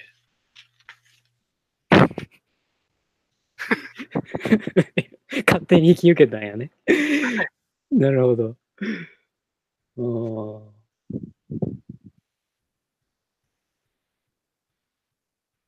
うん。でさっきから、何でしょう、その、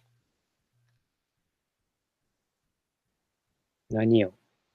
疑似家族、疑似家族って言ってるけど、家族って何なのかみたいな話をしたときに帰れる場所だって言ったじゃないですか。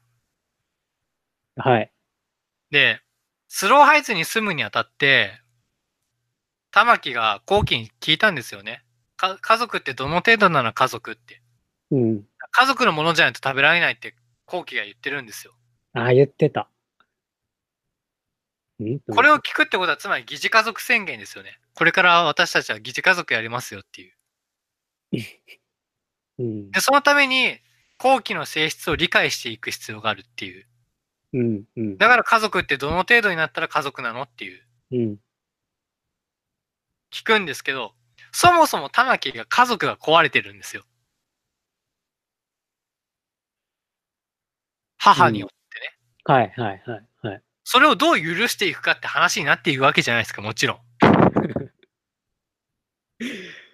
うんうんうんていう、その、闇を覗ける作家としての玉木に対して一番対照的にいるのが、円谷です。出た、円谷くん。もう、本人曰く秋葉系っていう単語が出てきた時点で、やっぱりこれもう2000年代の作品だなとか思ったんですけど、秋葉系なんて今言わないっすよ。あ、そうなの？言わないですよ、今。死後ですよ。でも、秋葉系っていう単語がイコールオタクになってたのが、まあ確かにありますけど、あ電車、ー電車男は2004年です。あー、電車男懐かしい。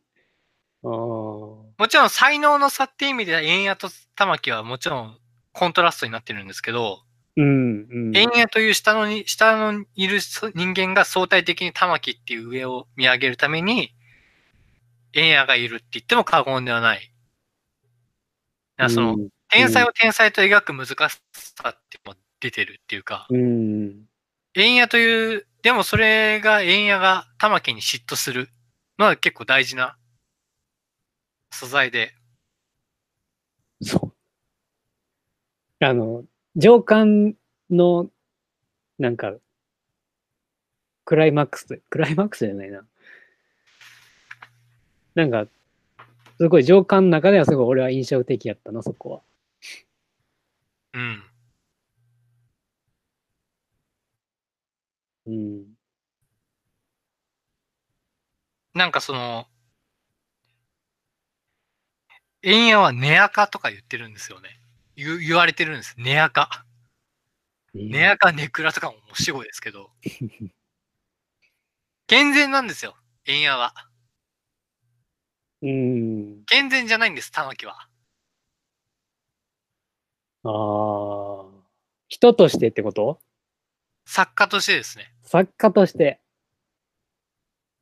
だから、母、母の像をそのまま見せ物にできるんですよ。うーん。まあ、だから売れたってのもあるんですけど、なんかその人と作家の、なんか対比というか、あの、は、あの、数、数がさ、玉木に怒るシーンがあるやん。うん。はすごいなんか良かったんやけど、何やったっけ？二人の間で、やっぱこう、なんていうの、友情があるやん、それなりに、それなりのって、片付けちゃうけど、はい。なんていうのな。それとはまた違うってことですか？関係性とは。うん、真逆ですね。ああ。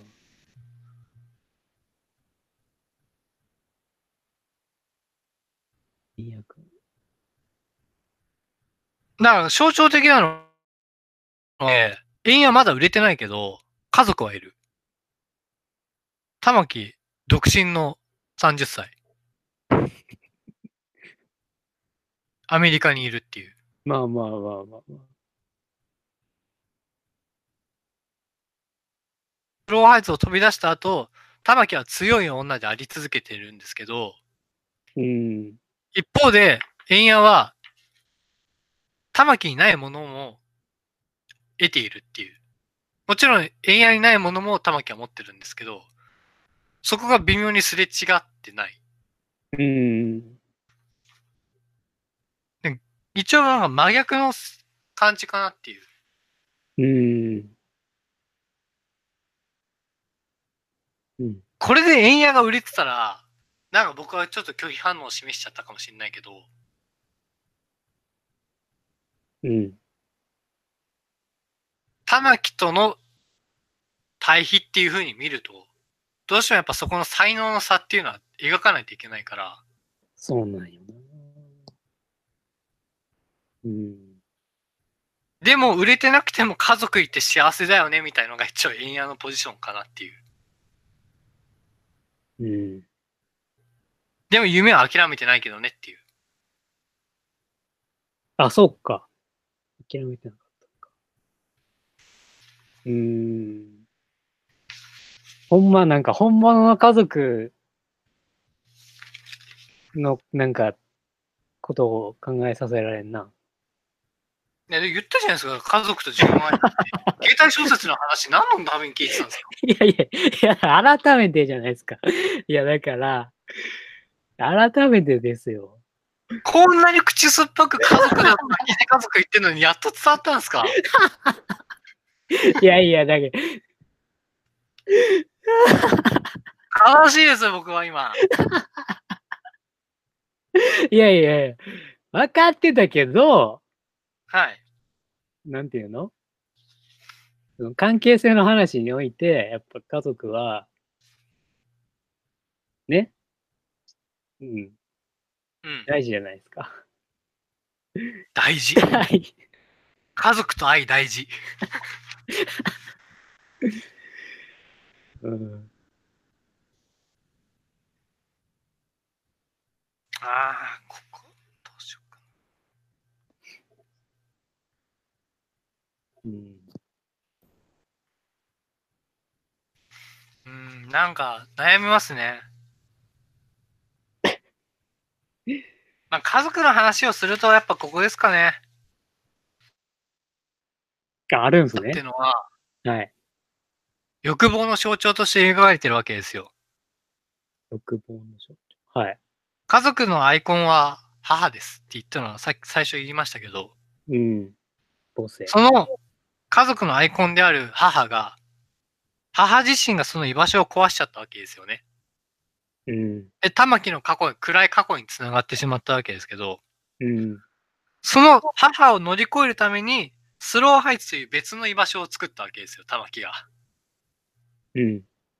だから、スローハイツという疑似家族においては、ピアとして玉木がいて、リアルか、玉木のリアル家族においては、母性のディストピアとして玉木の母が描かれているっていう。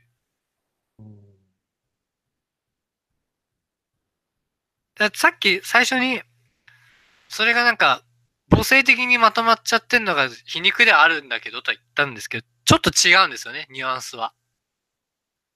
うーん。うーん。うんうんうんうん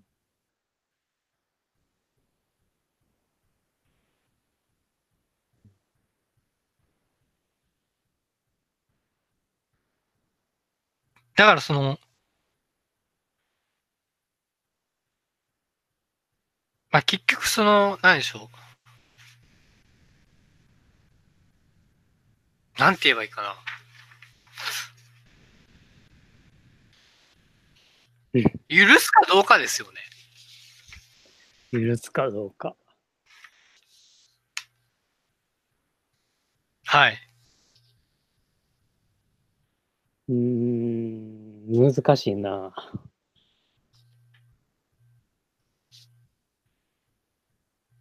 いや、玉木自身は、スーと正義が別れた時に、あの集まりは家族でも何でもないって言ってるんですよ。玉木が。でここで疑似家族みたいなものは家族になり得ないっていう結論をし出しちゃってる。うん。疑似家族的な中間の共同体の限界を出しちゃってるんですよ。ここで。うん。うん。家族未満なんですよね。スローハイツって。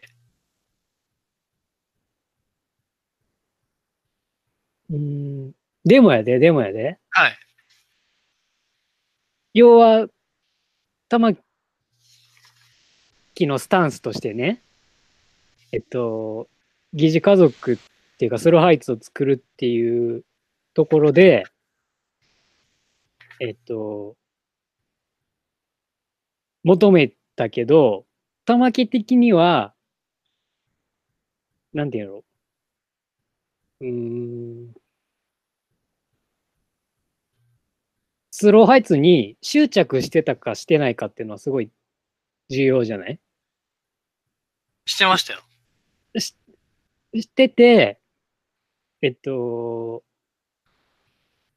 だ入り口のところで、できるかな？もう一回やるかのと、執着してた。よし、やろうっていうのは、なんかこう、なんかちょっと違うんかなって思思ったりしてんけど、今話聞いてて。いや、なんかそのリアル家族を失ったための代替ですよ。スローハイツは。うーん、うん、うん、うん、うん。玉木の家族ごっこみたいなもんですよ。家族ごっこ、家族、うーん。もちろん友愛ですけどね。メインは。家族愛じゃないですけど。うーん。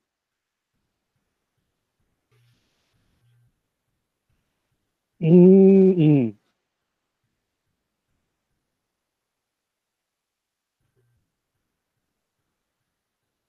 友だからその、家族とどう向き合うかっていうので、玉木と桃香ちゃんが、まあ追いやられたわけですよね。母親の失敗で。愛はい、はい。で、下巻で、田舎ってとっても狭いんです。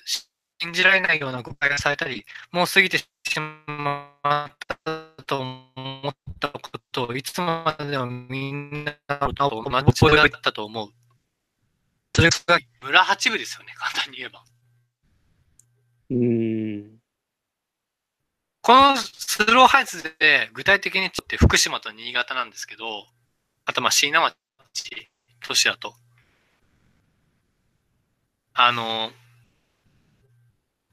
村八部的に居場所をなくしてしまった子供たちが、その親を許せるのかっていう、家族とどう折り合いをつけていくのかっていう、うーん。で、本作は、許す、ん？なんてなんで？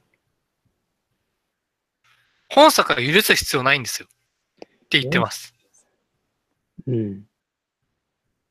母親とか父親を許す必要はないんだよっていう。うん。家族という場所は帰る場所なんだけど、新しく作れる場所であることを示してるんですよ。それがスローハイツっていう疑似家族だったり、玉木の父親が新しい家族作ってたりとか、うん円谷が疑似スローハイツ出た後、自分の家族持ったりとか、うん。っていうのはそういうことじゃないですか。うん。うん。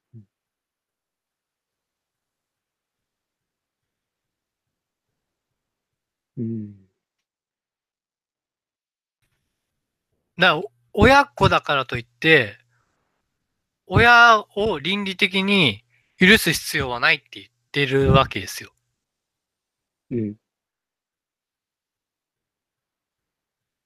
もちろんその、血縁関係だったりとか、その、言葉の呪いみたいので、いろいろ繋がってたりとか、するわけなんですけど、親子関係っていうのは。うん。だからといって、それを、こうん。うんう、。なだらかにする必要はない。その矛先っていうのがあればいいっていう感じで、回路がどう持てるかっていう、親を許さないという選択に対して、うん。それは間違いなく玉木がスローハイツにいたからっていう、スローハイツという場所を作ったからもあるし、うん。玉木の創作意欲が怒りがほ、怒りが占めてるっていうのもある。うん。うん。うん。でも怒りだけじゃなくて、ユーモアだったら愛もあるっていうのが、玉木が数に見せた短編映画だったりするわけですよ。ああ。あの映画が、え映画の記述が示しているのは、人々は他人の成功よりも失敗を望んでいるけども、他人を優しく迎え入れる場所はあるよねっていう。それがまあ家族ですよ。うん。ああ。っていうので一応家族的なテーマには結構うん。踏み込んでる。うん。だいぶね。僕はなんか、あ、よりもいを思い出したなって思ったんですけど、友達だからって許す必要ないんだぞっていう、ああ。よりもいだなっていう。友達以上にハードル高いですけど、親って。でも親も、うん。そう。ん、なんか難しいですけど、なとても、ナイーブなうん。問題であったりするわけなんですけど、でも、どう折り合いをつけていくかっていうか、うん。難しいな。なんか、せやな。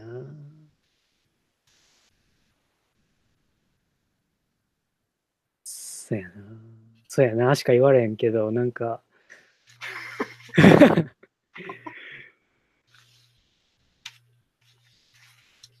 折り合い。折り合いをつけるジャッジって、はい。俺は、まあ、年代によって、まあ人それぞれちゃうけど、はい。大人になってからのがやっぱしんどいはずやねんな。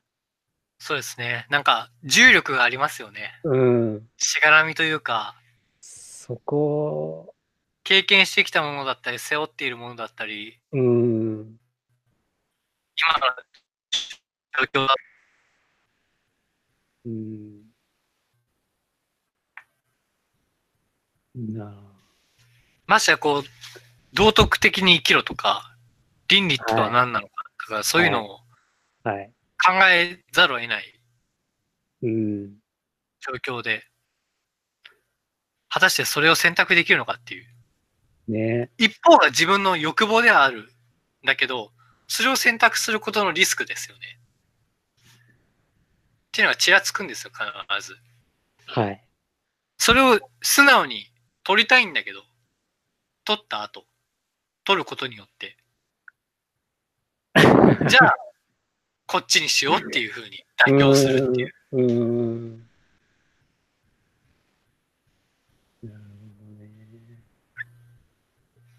なん。か僕は浅井亮の霧島部活やめるっていうのが、はいはいはい。なんか諦めることが大人になることだよみたいなことをちょっと言っちゃってるじゃないですか、あれ。ええまあ言ってたと思います。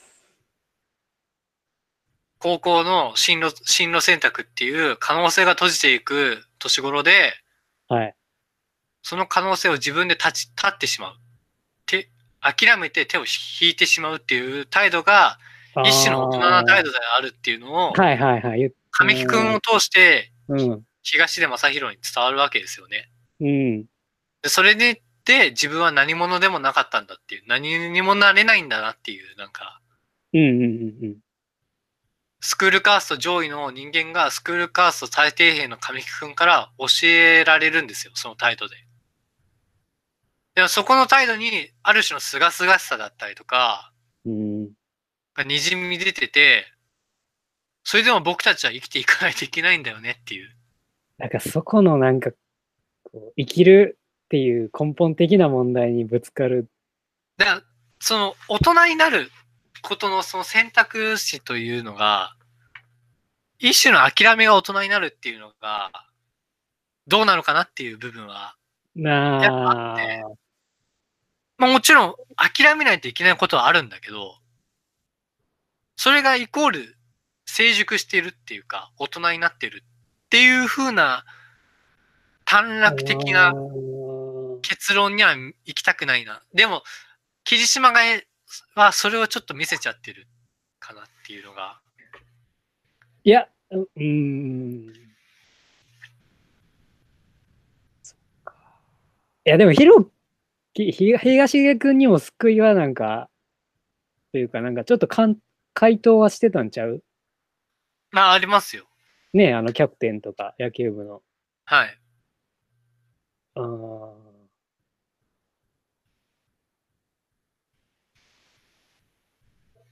うーん。でも結局ね、あの、諦めない方がかっこいいんですよ。いや、本当に それは、それはさ、ずるいよ、だって、それは。必死の方がかっこいいんですよ。冷めてる方がダサいんですよ。まあ、そりゃそうっすよ。だから、霊障主義をどうにかしないといけないっていうのは若林正康も言ってますけど、ああ、踊り。はいはい。クールに気取ってるだけなんて誰でもできますからね。クソダサいっていうのをそれを気づかせないといけないんですよ。どう、そうですか？今の時代、そうですか？いやー、にクール気取ってますよ。だクールであることが知的であるって思ってるでしょ。ちょっと例えばください、例えば。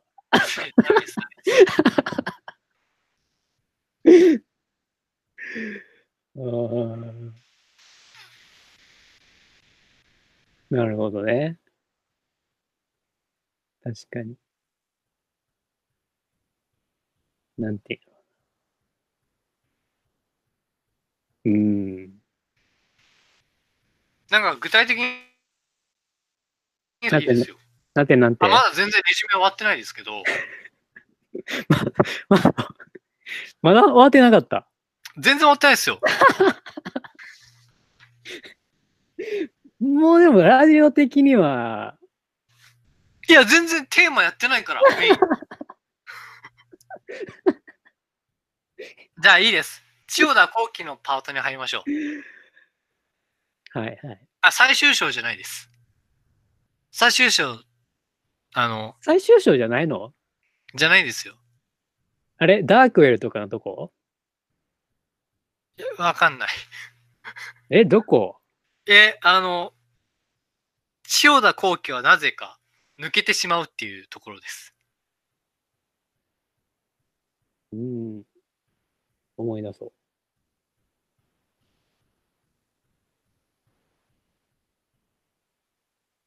うんうんうんうん。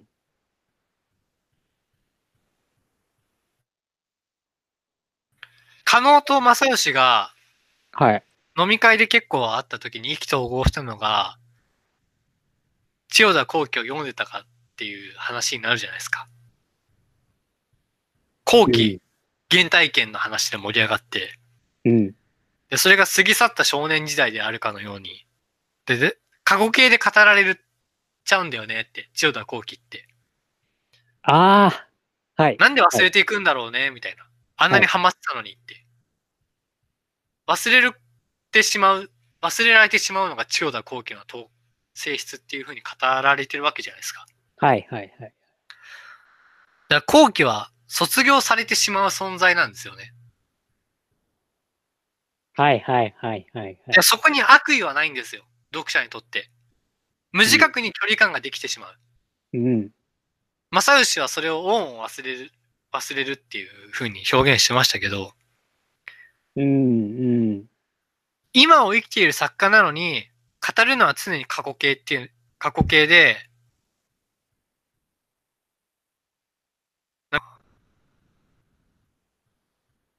後期の作品が、今を切り取る作家っていうふうに形容されてるんですよ、作中で。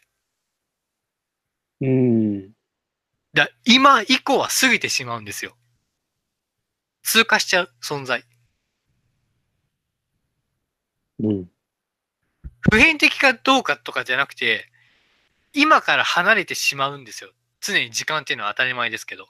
今って言った瞬間にもうすでに過去になってるわけじゃないですか。あれ？寿命の話か、これ。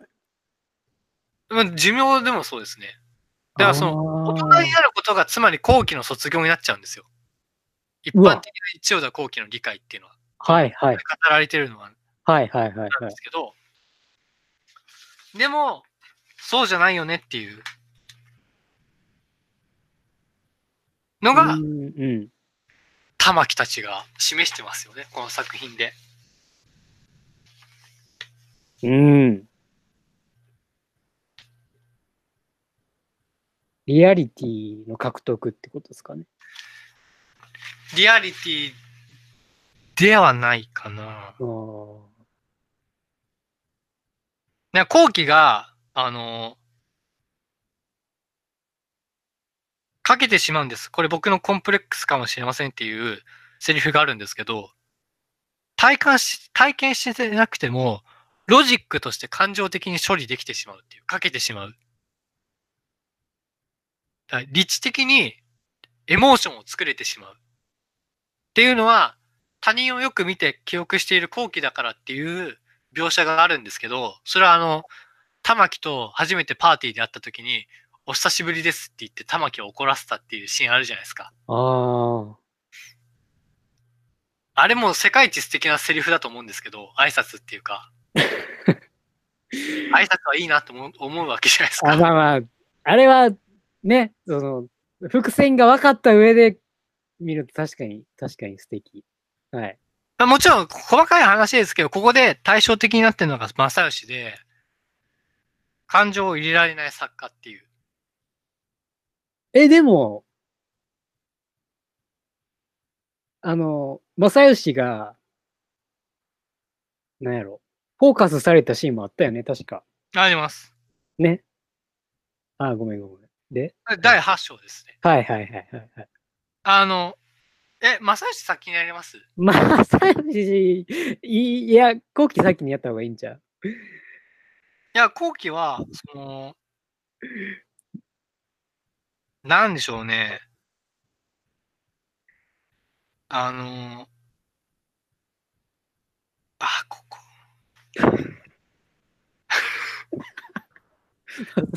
正義先やるそうですね。あの、うーん。正義先。ロコさん、正義どうなんですか？うーん。うーんと、と、彼は、は、すごい、この物語の中では、す進んじゃう人よね。はい。一つの別れを経験して、うんそ。れを消化して、作品に。うーん。と一番、すなんだろう、進んだ子なんじゃない？なんか、なんなんていうの、まあ、頭で計算しすぎてしメッセージがないって言われてましたよね。はいはいはい。で、正義の主張は単なるエンタメでよくないみたいな。うん。楽しかっただけじゃダメなのっていう。うん。これは、あのー可能もそうで、都合よく誰も傷つかない優しい世界だけを描くことはダメなのかっていうのと、うーん。で正義と可能の短所ってほぼ一緒で、ああ、そうなんよ。善意によるデザインされたものですよね。そこうにん世界はあるのかっていう。だここ難しいとこで、はい。世界って理性や優しさだけじゃないんですよ。当たり前ですけど。そうそうそうそうそう。で、まあ正義が描こうとしてたのは、それ。だから薄っぺらいんですよ。薄っぺらいって言われちゃう。はい。いや、僕はその単純に見てて、ああ、楽しかっただけでいい作品ってあってもいいと思うんですよ。うん。全部がそれだったらクソですけど、うん。な、その、その物語、メッセージ性があるから交渉で、ないからダメでとかそういう話じゃなくて、うん。いろんな種類ないとダメでしょっていう。ああ。そりゃそうやわな。はい。うんどれもこう確一的になってしまったらつまらないので、いろんなのがいてもいいんですけど、ただ俺は、正義うん。っていうのはうん。空っぽの世界なんですよ。多分。そう？なんか誰も傷つかなくて、うん。単純に笑えて、単純に優しい世界って、そうじゃないじゃんって。うん。ある種の理想郷の描こうとしているものって、うん。なんかちょっと俺と、俺と受け取った感じはちゃうんかもしれん。ああ、はい。なんか俺先だから、可能の話で、可能の作風の話で、今、はい正義君言った感じをちょっと受け取ってんけど、正義は、ちょっとちゃう気がする。ああ、はい。もうちょっと、エンタメしていこうぜっていうのもあんねんけど、なんてやろな。うん、虚構をもうちょっと信じているというか、ああ、メインテーマですね。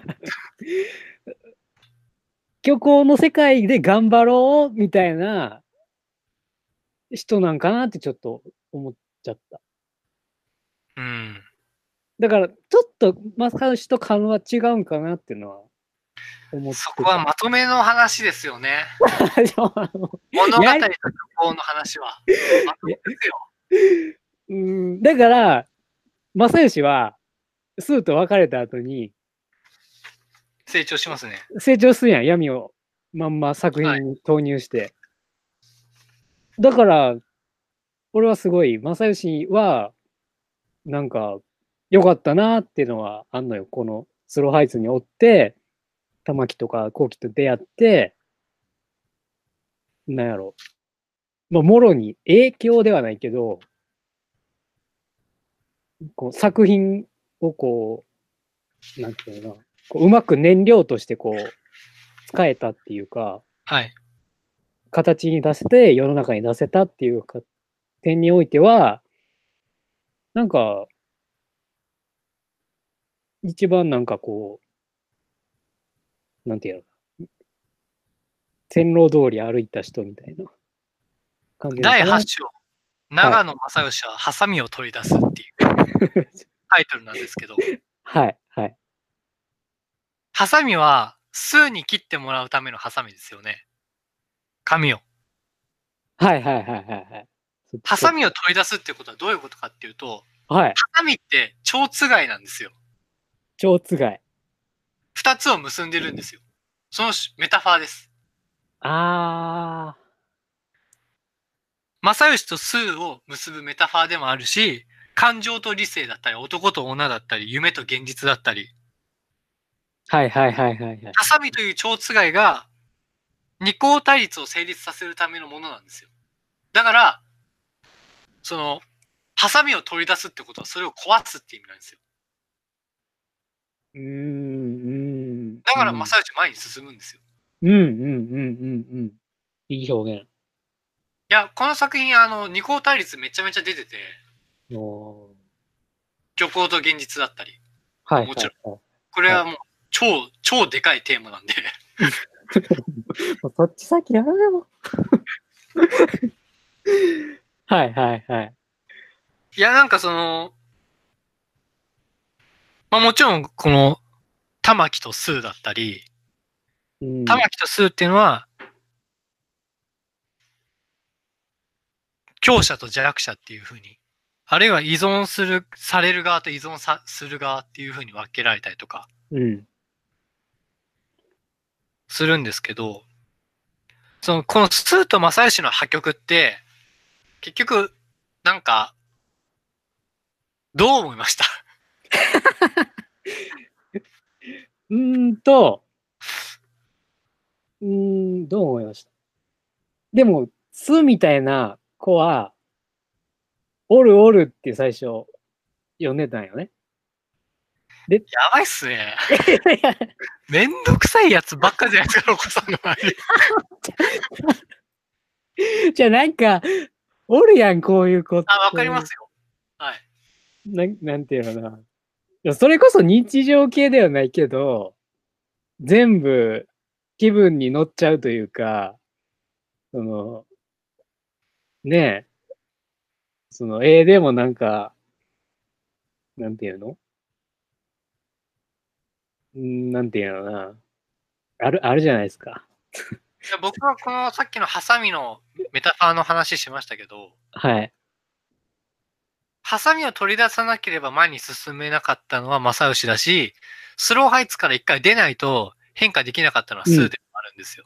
うん、うん、うん。だから結局、あの二人、この二人がこのままいたら変わらなかったっていうことですよね。うん。ハサミが壊れ、取り出せなかったんですよ。二人が一緒のままだったら。うん。で、やっぱり生きていくには、成熟しなければならないってことですよね。ただ、数の場合は、なんていうのな。そこまで生き切ってる？ど、ど、どう思う？なん、なんていうのな。まあ、まだ甘さありそうですけどね。全然そうじゃない、はい。自立っていう点においては、なんか微妙な感じよね。それはわかります、本当に。うん。うーん、うん。だからその、なんか、なおさら正義の方が、なんか、いい男感になっていくんじゃないかなっていうか、はいはいはいはい。なんか、そういうふうに思っちゃったかな。どうなこのこで、はあの、灰島っていう彼氏が出てくる、出てきてるわけですよね。い。あ、玉木の玉木の。こいつがとんでもないこと言うんですよ。えなんか言ってたっけ？だけど僕は映画やドラマに感情移入するほどに残念ながらもう若くない。え、若いからなの？青臭いからなのっていう。虚構に端的することは未熟であるからなのかっていうことなんですよ。確つまり、イノセントに、子供のように無邪気に、あの、無邪気とイノセント一緒だ。あの、えーじゃないと物語を楽しめないのかっていう。大人は楽しめないのっていう。うん。生きていくのには成熟しないといけないんだけど、うん。成熟しちゃうと、物語を受容するのはイノセントじゃないとダメだっていう。でも、灰島さんはもう自分イノセントじゃないんでっていう。うん、うん。難しい。は？みたいな。で廃島説を取るんだったら、物語を読む、触れるってことは、イノセントのままじゃないといけないんですよ。つまり、成熟しないままが。理想的な態度で、でも、物語っていうのは成熟を促すんです、大体。なうん、それはそうや。そう、それはそうや。ニーチェって人がいましてね。はいはいはい。ニーチェさんはね、あの、超人にならないといけないんだと。ではい超超人って何なのかっていうと赤ん坊だって言ってたんですよ。はい。夢中になって遊ぶことが、イノセントであることであり続けることが、超人の態度であるっていうことを言ってたわけですよ。はい。ということはですよ。成熟しながらもイノセントであり続けることは可能なんですよ。大人になっても。もちろんその、イニーチェの言う超人理論っていうのは、現実無理だよねっていう話なんですけど、でも、大人でも、自分の面白いことだったり、興味あることには、全力で向かっていけるじゃないですか。うん。赤ん坊のように、イノイノセントに。それの代表格がオタクですよね。うーん、うん。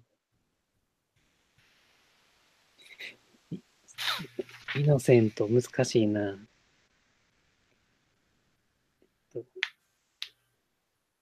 一般的にイノセントしてるやつって、こう、なんかこ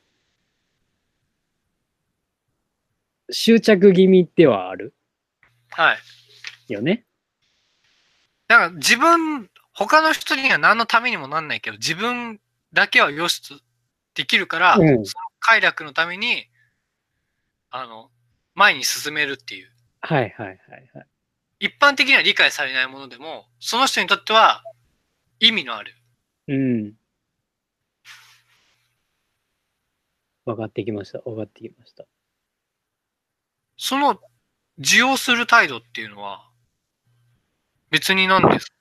咎められる必要はないじゃないですか。凝ってますね。いや、怒ってるっていうか、その年齢のせいで、いや、なんかその、灰島さんは、僕は映画やドラマに感情移入するほど残念ながらもう若くないって言ってるんですけど、うん感情移入するかしないかでしか評価できないお前は愚かだって僕は思うんですよ。そこしか評価軸持ってないってクソでしょっていう。確かに。要は、その、感情移入って、まいやこんなやつがね、玉木と付き合ってるのおかしいんですよ。別に僕、玉木ファンでもないですけど、もともと違うんですよ。あ、はいはい。うーん、確かにな。こんなのだって玉木が聞いたらブチギレでしょ。フルボッコでしょ、こんなの。確かにな。いや、僕は千代田後期の小説を読んでも全然なんか来ないんだっていう。なんか一回若くないし、みたいなこと言ったらうんボコボコでしょ、もう。だから若干怒らしてるやん。あ、かそれがちょっとなんかあれでしたけどね。泣いた泣い泣いてないの。うん、そういうシーンもあったやん、なんか、シーンというか。うーん。まあ、うまくはいかへんやろね、確かに。うーん。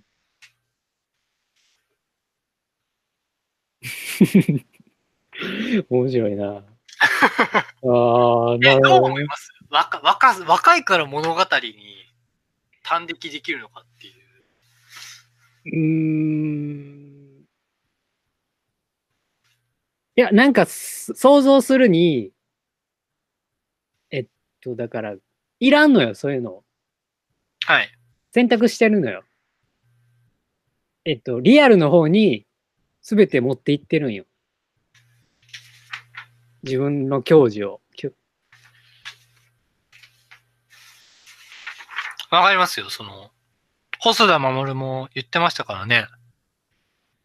あの、豊かな人は映画を見なくてもいいみたいな。そうそうそうそう。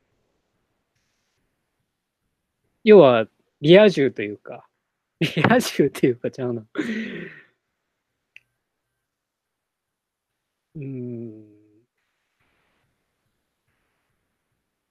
まあ、その、リアルの方が、まあ、なんていうのかな。楽しい、楽しくないの話じゃないけど。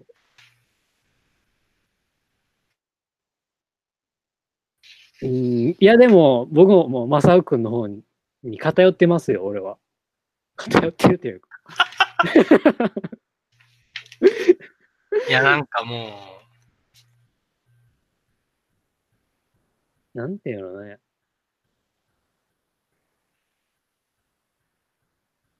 正義で終わりですか？正義、すうーん、せやね。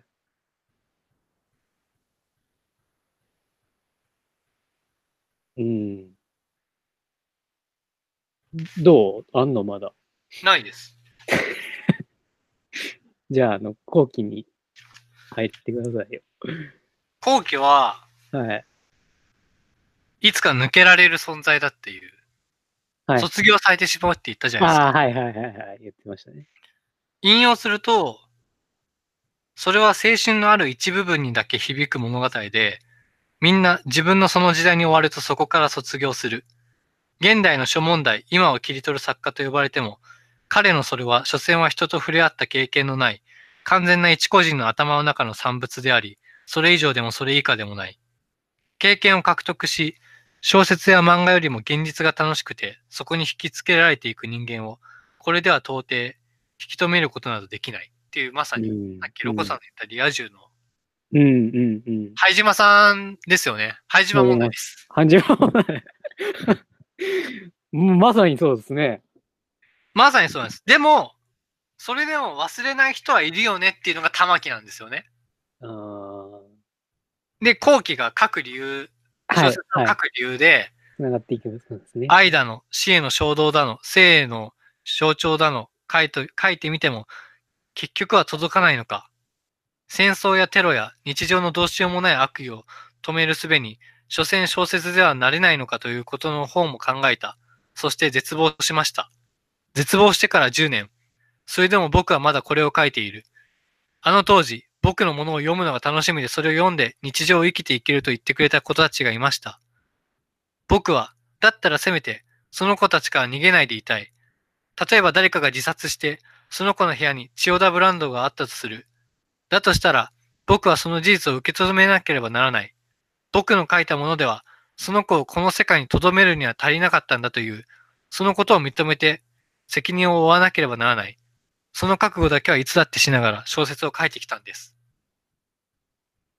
というのが、後期が書く理由とうん。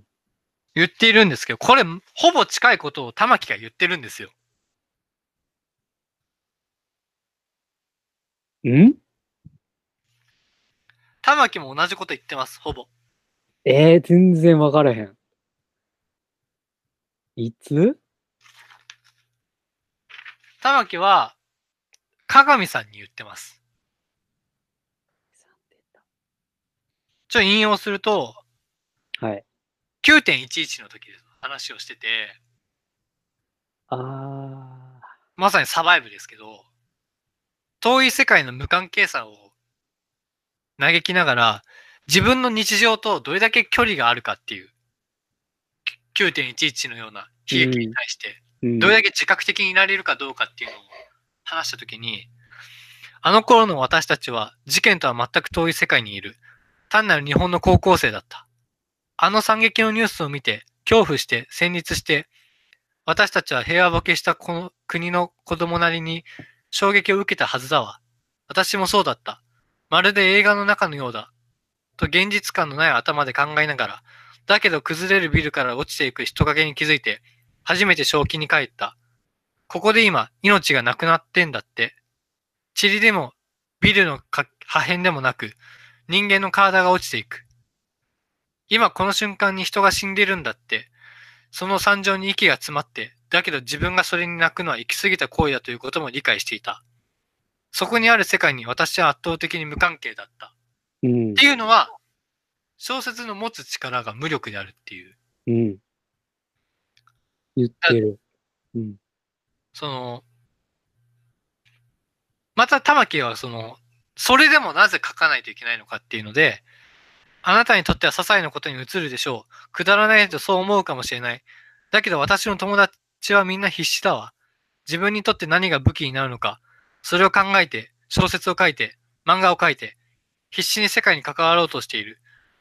これが自分の武器だと考え抜き、これで訴え続けることができないんだったら、本当に自分の人生はどうしたらいいんだって、一生懸命なのよ。世界に自分の名前を残したい。それを一度夢見てしまった以上は、と今日も机にかずりついているっていうふうにうん。言ってて、うん。まあ、要するにたかが小説なんですよね。日常のささやかな一つのシーンにしかなんないんですけど、後期が言ってたのは、でも物語があるから、この世界に留める理由にもなると。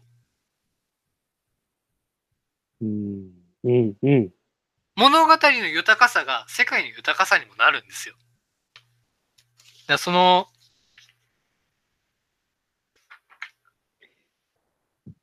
可能とか後期が見た空の話があるじゃないですか。景色ですよね。はい。はい。はい。同じ写真家の写空の写真を見て感激する二人のシーンとかあるじゃないですか。うん。いじめとか、なんか悲惨な過去過去とか事件があって、現実はとても不条理なんだけど、物語、あの、世界っていうのはとても豊かであるんだと。うん。それの象徴がこの空だったり、家族だったり。もちろん、現実は物語がなくても豊かであるし、すげえな。物語があるから豊かでもあるっていうのが、あ、結構必死に解いている部う分ん。でもあるんだ、あるんですけど、うん。なんかこの、なんでしょうね。だから、どう、その、例えばその、好きな物語を触れて、この、毎週ジャンプが発売する月曜日が、楽しみで、でも他の6日間は地獄で、でも月曜日にジャンプがあるから生きていられるっていう人もいるかもしれない。はい。はい。だから物語がこの世界を結ぶアイテムになってるんですよ。誰かにとっては。この世界にいる理由にもなっているはず。っ大事ですね。ていうのはつまりこの世界を肯定できる理由にもなってるわけですよね。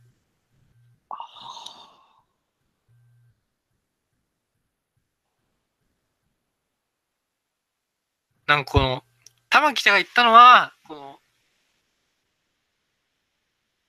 こう倫理的な責任だったり、自分がそこを食い止められなかった、とどめるに至らなかったっていううん。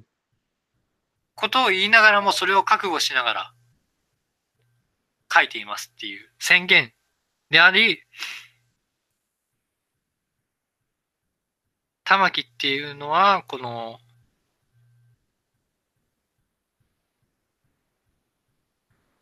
なんでしょうね。書くことが世界とつながることであるっていう。うん。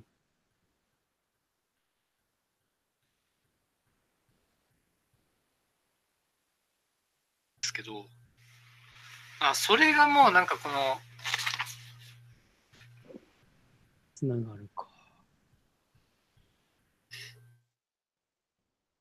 うん、なんかこう、そこに、だから世界とどう向き合うかっていう話で、クールじゃダメなんですよ。コミットしないといけないんです、もう。内側にいないとダメで、外にいちゃダメなんですよね。外にいたらコミットできないから、でも外にいる方が楽なんですよ。霊障主義的に笑って石投げてる方が楽なんですよ。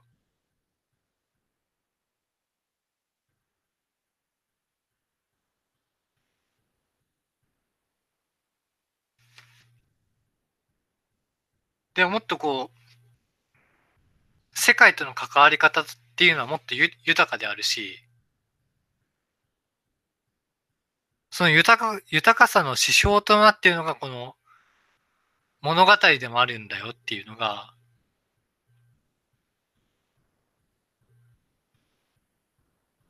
で、それを僕たちが書いていくんだよっていうのが一応玉木だったり、後期の宣言になっている。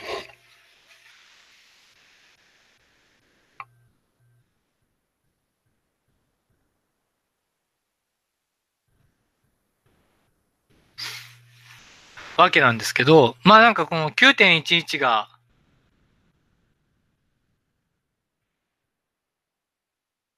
の、なんかニュースを情報として消費していくだけで、僕たちと圧倒的に無関係なんですよね。基本的には。コミットしないといけないって言っても、圧倒的に遠い国の出来事にしか映らない。ひどい言い方をすればですけどね。他人事なんですよ。それを、自意識に自分の罪悪感として、私は生き残ってしまったみたいな。死んじゃった人は、ななんで私じゃなかったんだろうとか、いうふうに、すごい受け止め方をしてしまったのが西加奈子の愛っていう作品なんですけど、これは本当なんか、スローハイツと全然話が違うんですけど、まさに今読むべき作品なんで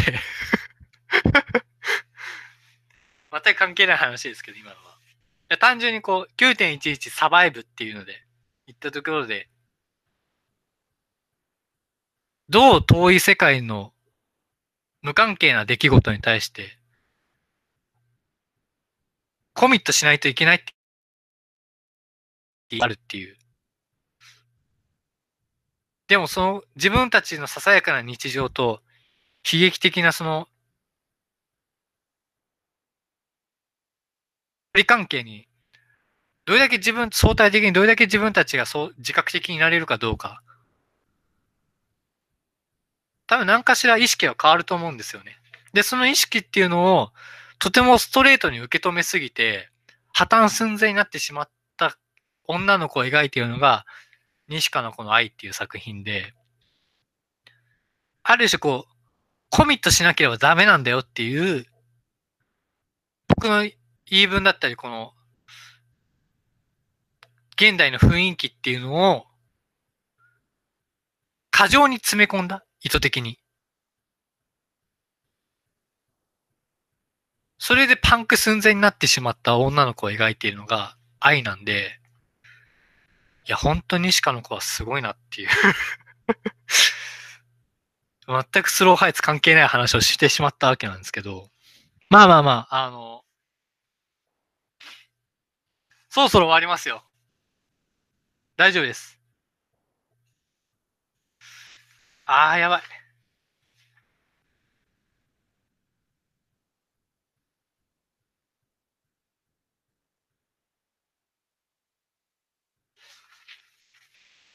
やばいっすね。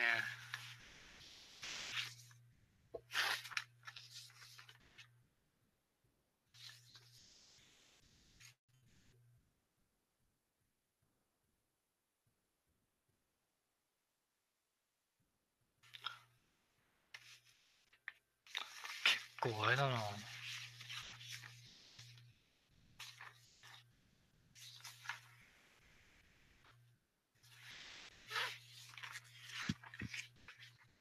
途中でどうしても入れたかったんで。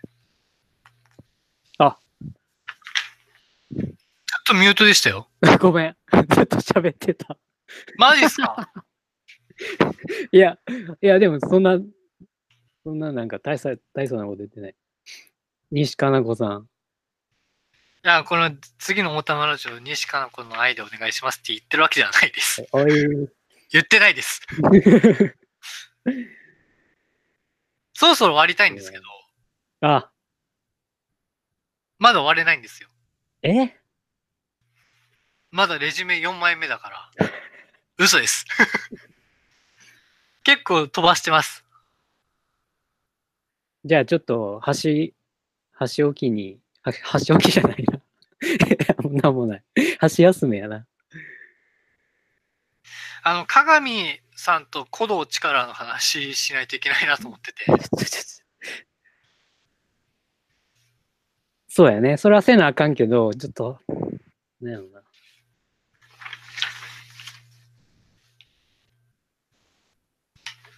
うん。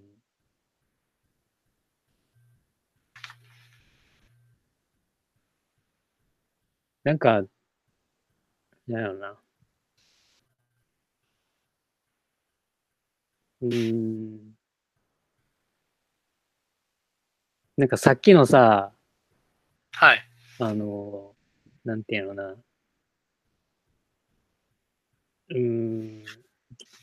現実、なんか大きな事件が起きて、なんか、現実の自覚というかさ、何もできない自分っていうので、日本にも震災があったやんか。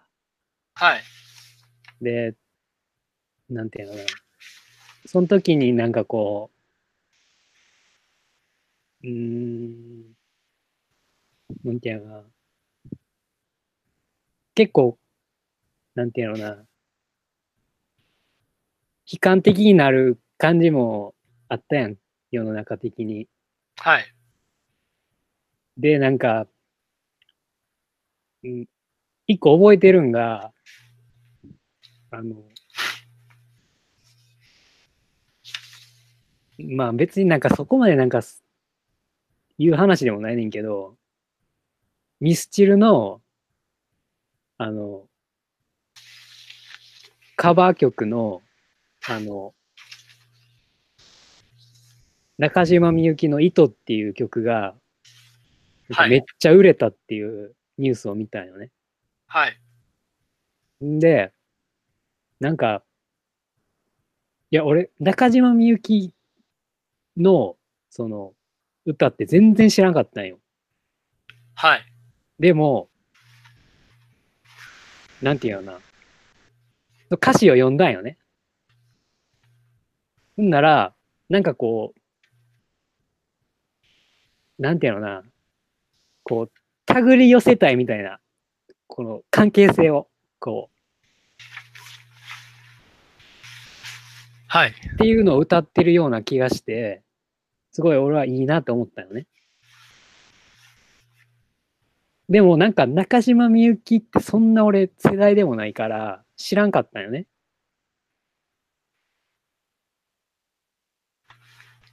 絆って言葉がかなりうん。大々的になってましたけど。絆って感じは糸編ですからね。ああ。なんかその解釈もさ、すごいいろいろあると思うねんけど、なんか俺は、なんかこう、なんていうのな、運命とかじゃないけど、あの、え、縁とかさ、あるやん。はい。そういう、なんか、うーん、こう、まあ、正雄君と出会えたのも、そういうことなんかな、みたいな。はい。なんていうのかな。うーん、まさになんかこの歌詞的な話になっていくんよね。なんか、なんかこう、出会える歌、歌うんですか、今から。でもなんかそういうことを言ってる感じがするんよ。歌詞を見見た感じね。はい。で、まあそれこそミスチルのあの曲を聴いたんですよ。カバーの曲を。はい。で、桜井さんは、なんか、勝手に桜井さんがこう、広、なんか広めて、こう、糸っていう曲がフォーカスされたんじゃないかって悩んでたらしいよね。でもなんかこう、昔の曲でも、こう、未だにこう、なんかこう、俺みたいに入り込めるスペースを、俺が埋め立ったぜみたいな、サッカー的な感覚というか、そういうことをインタビューで言ってるんよ。なん、なんていうのかな。そういう、はいなんていうのかな。うーん、歌で、こう、世論、っ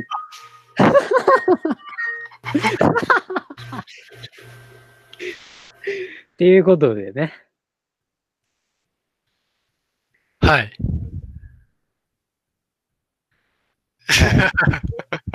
ということで、電話かかってきちゃいましたよ。日本代表とミスターチルドレン、読みましょえ？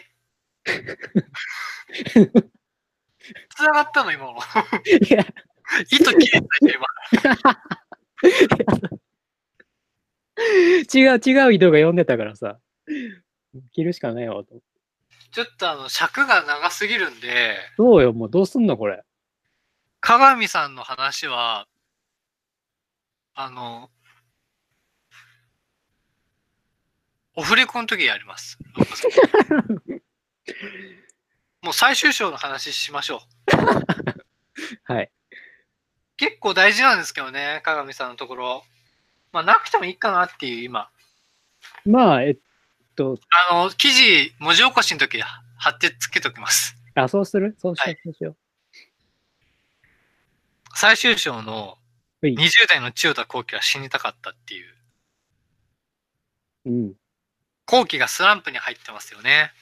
で、自分の書いた物語の責任として、自分が書いた世界が自分の知らないところまで波及してしまったっていう事実が、うん。それがまあネットのあの、園宮の集団自殺うん。がぼ冒頭のやつ、事件がそれなんですけど、書くことこそが世界でかか、世界と関わることであり、それが、えー後期の世界でもあったんですけど、書けなくなると、つまり世界と断絶するわけですよ。うん。後期は。だから廃人同様になっちゃうのはしょうがなくて、はい、はい。世界で生きてないんだからもう、書くことが世界に生き、世界で生きることの証なんだから、書かないんだったらもうす、そうなっちゃうでしょっていう。うん。後期が物語を書くっていう行為自体が世界であったのだから、その世界であって、で、その世界っていうのを圧倒的に追い尽くして、追い尽くしてしまった事件という現実うん。だからその、急に追いやられてしまったっていう意味なんですよね、これは。そのああまま。、そうと。で、そこで天使ちゃんですよ。はい。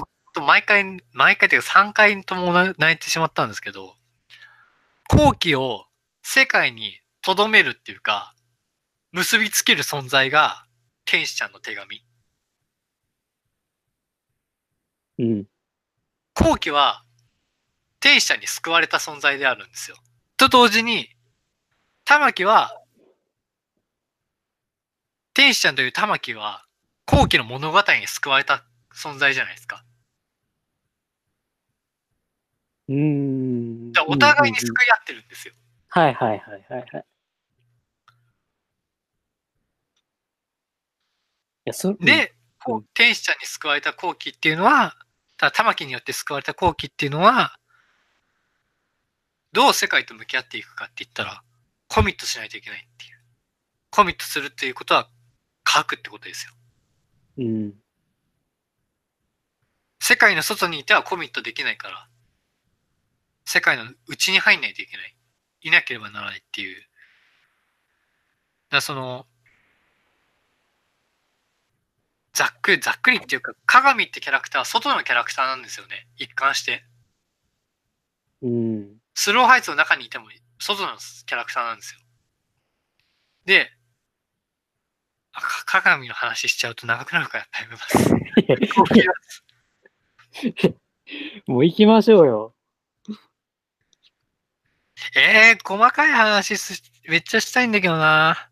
だからその玉木と桃香が駅に集まるシーンあるじゃないですか、最終章。はい。週一で会う。はい。千代田幸喜は彼女たちの世界にコミットできるんだけど、漢字の幸喜は、漢字の千代田幸喜はコミットできないんですよ。だから、彼女たちをストーカー的に追い、眺めることしかできないんですよね。ああの時の千代田幸喜は、作家としての千代田幸喜じゃなくて人間としての千代田幸喜だから漢字なんですよ、名前が。うん。で作家っていうのはいかに虚構と現実がこう曖昧になってるかっていうのを体現するような記述なんですよ、あのあの部分って。うん。で、それを駅のホームの小屋、待合室みたいなところで、週一度に玉木と桃香が、はい。なんか千代田幸喜の小説をなんか貸し借りするじゃないですか。はい。線路っていうのが、細かい話ですよ、本当に。線路？高いから伸びている線っていうのがもう線路なんですよ。伸びきった線の交差するってところが駅なんですよ。ほお互いの、この、結節点となっているのが駅であって、その駅の外には出られないっていう描写があるじゃないですか。う。はいはいはい。お金がないから。お金がない。はい。でそこは二人の、駅は自分たちの世界の中なんだけど、駅の外は自分たちの世界の外にあるから、だからその、互いの世界から伸びた、伸びている線、つまり線路が重なり合う場所で、それをつなぐ場所が駅なんですよね。うん。うん。だから二人はうん。外に出られない二人っていうふうに描かれてるわけですよ、ここ。なるほど。駅の中1で会って、外に出られないんです。そのまま入場券買ったやつを、そのまま、桃香と別れた後は自分の駅に帰って、出るっていう。物理的に結ぶのは電車だったり線路だったり駅なんですけど、二人を心理的に結びつけてるのは千代田幸喜であって、その、交差する場所ですよね。で、その交差する場所に駅っていうのがあって、なるほど。その駅から眺めてるのは千代田幸喜なんですよ。人間の。人間、作家じゃなくて人間としての漢字の方の千代田幸喜なんですよ。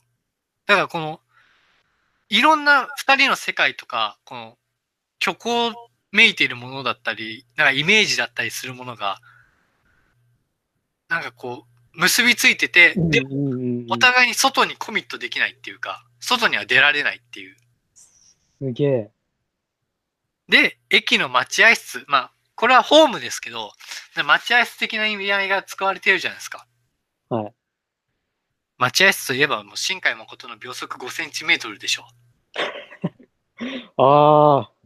岩井修二の打ち上げ花火、下から見るか横から見るかでしょ。ああ。どちらも、外に出られない二人、男女の二人が会う場所が駅なんですよ。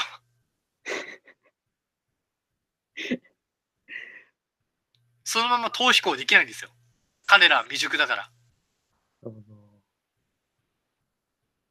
そのどっか行けないんです。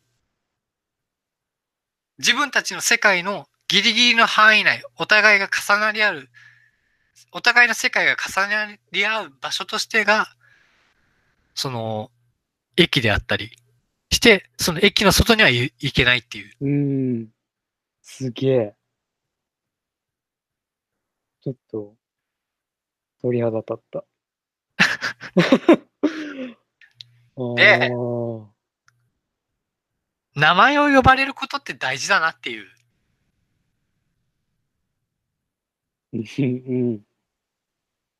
名前を呼ぶっていうのは。うん。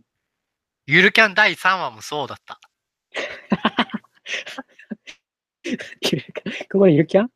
絶望していた後期は玉木たちに救われたわけですよ。はい。なんですけど、それ以上の価値や思いっていうのが付与されてるんですよ。それはキャラクターも作品も言えることで、イメージなんだけど、名前も記号でしかないんだけど、それ以上の意味があるわけじゃないですか。うん。だから、名前とか作品とかキャラクターとかいう記号は、感情や距離を飛び越えてしまうんですよ。これ、新海誠の君の名はですよ。やってることはね。あーあの、一部分恣意的に言えばですけど、名前を呼ぶってことはそういうことですよ。飛び越えるんです。あだから、駅のホームで、あー後期は、ちょっと影に隠れながら、玉木たちの様子を見て、こうちゃんがねっていう話にドキドキしながら聞いてるんですよ、後期は。そのたんびに、あ、自分が彼女たちが言って、楽しそうに言っているこうちゃんは自分のことなんだなって言って、うん。廃人同様だった後期が救われていくわけじゃないですか。はい。承認されていくんですよ。顔の見える読者によって。で、その顔の見える読者っていうのは、自分を救ってくれた天使ちゃんなんですよ。玉木。うん。もう美しいでしょ。綺麗な。なるほど。本当に。うん。ああ。ささっきの電車のメタファーはすごいな。いや、なんか、その、後期が、千代田後期はいつか抜けるっていうのに対して、ちゃんと自分なりの回答をしてるわけですよね、作中で。すげえ。千代田後期はいつか抜ける。それは青春のある一部分にだけ響く物語で、みんな自分のその時代が終わるとそこから卒業する。年を取るとともに経験を獲得し、小説や漫画よりも現実が楽しくなり、そこらに引きつけられていく人間をこれでは引き止めることがきっとできない。その通りだ。この世の中には楽しいことがたくさんある。人を好きになって人から好かれて、対等に関係を結んで、友情とか恋とか愛とか名前をつけて、そこからたくさんの経験を学ぶ、獲得する。っていうのがあるんですけど、名前をつけるんですよ。僕らいろんな感情に、関係性に。うん。名前をつけることは大事なんですよ。名前を呼ぶことも。うん。うん。うん。この今言った部分って、もうスローハイツ全体を示してるなっていう。恋とか愛とか友情とか、家族だったり、疑似家族の関係性だったり、ほんまやね。うん後期のコンプレックスは、それを獲得できなかったこと。経験してこなかったこと。でも、経験しなくても脳内の処理で書けてしまうこと。うん。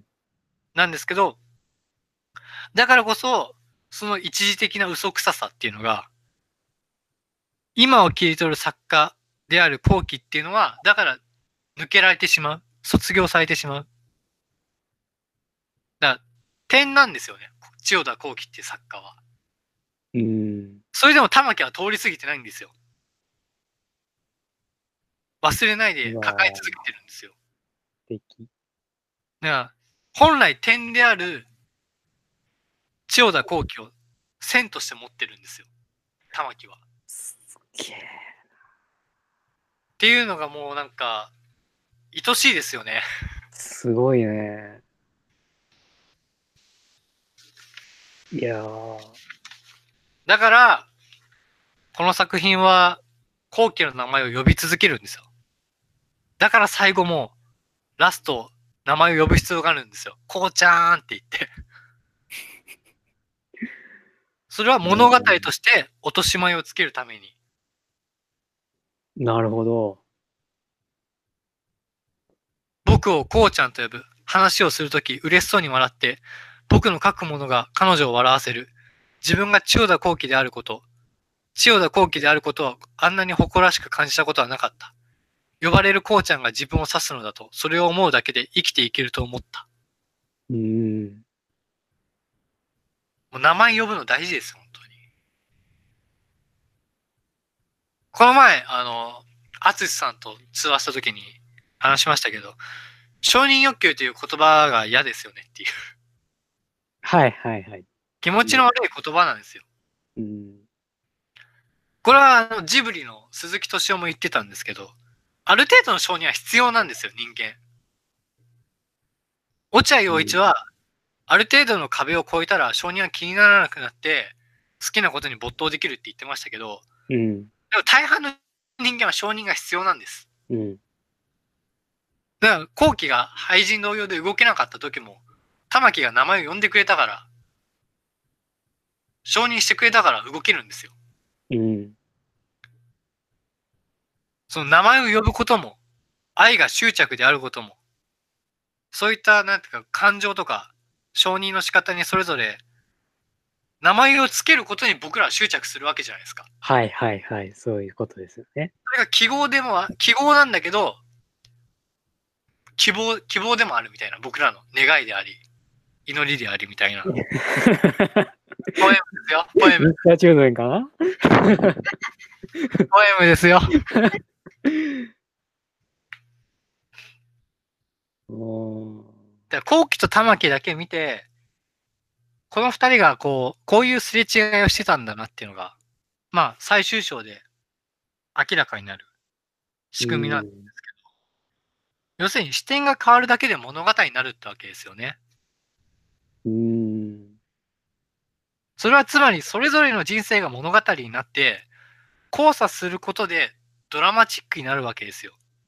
いや今まで述べてきた二項対立もそうですけど、うん。駅もハサミもそうであったように、交差する瞬間にドラマは美しくなるんですよ。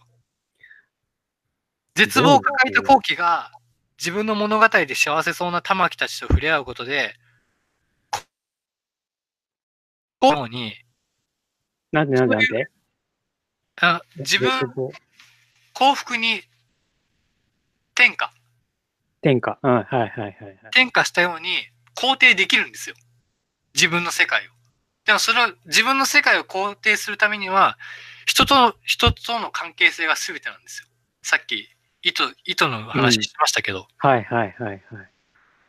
確かに、足の引っ張り合いとか、妬みとかそねみっていったものは渦巻いているし、他人の成功より失敗が見たいっていう、どちらかというと昭和アクセス的な話かもしれないけど、うん。この作品は圧倒的に性善説ですよね。うん。なんかそれだけ豊かであるって言ってますよね。物語というか世界というか。せやね。うん。なんやろね。なんか、うん。最初はなんか、その世代のこと言ってたけど、はい。なんか、ちょっと普遍的なんかなってのを思っちゃったかな。なんやろ。いいつの時代もやっぱ、そうなのかなうん。わかんないけど。らその、いやーここで、すげえな。廃人魔説を取るんだったら、物語は子供騙しなのかって話になるわけですよ。もう若くないからって。はいはい。で、後期も玉木も言ってますけど、現実の経験が物語を超えたとき、物語は無力なんですよ。引き止められないんです。だって、所詮他人の物語だから。うん。自分がそれを追体験してるだけに過ぎないんですよね。そうやねんな。よくあるけだから千代田後期っていうのが忘れられちゃうんですよ。うん距離を置かれてしまう。でも忘れない人もいるよねっていう。玉木のように、今を切り取る作家と呼ばれている千代田後期を点の、点のような作家を線のように持ち続ける人もいるんですよ。うん。そこに価値はあり続けるんです。救われる人もいるん。だそうん。だ僕は、だからその、このスローハイツの読書会のきっかけになった、ボヘミアンの第5回の時に、グリッドマンの話をして、はい。物語、虚構という物語に救済された、あかねちゃんの話をしたわけじゃないですか。うん。虚構を一旦通過することで、自分が、なんかこう、何者かになったかのようなシミュレートを体験して、そして、こう、そこでの行いに、しっぺ返しを食らいながら救済されるっていう。うん。だから物語に救われた人なんですよね、あかねちゃんっていうのは。おー。そのあかねちゃん自身がなんで現実が嫌すぎて物語を望んだのかっていうのは描かれてないんですけど、グリッドマンは最終的に。うん。最終的には。ただ物語によって救われた人っていうモデルケースではあるんです、あかねちゃんは。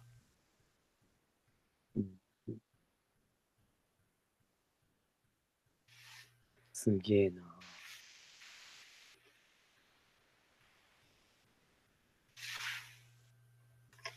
えー、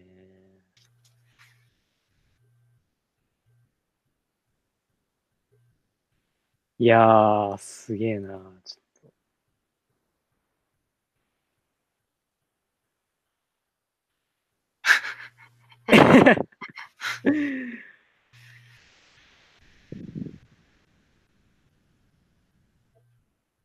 まだ終わってないっすよ。え？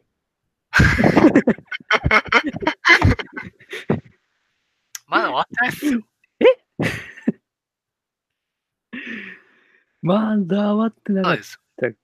なぜ物語に触れるのかっていう話をしてないじゃないですか。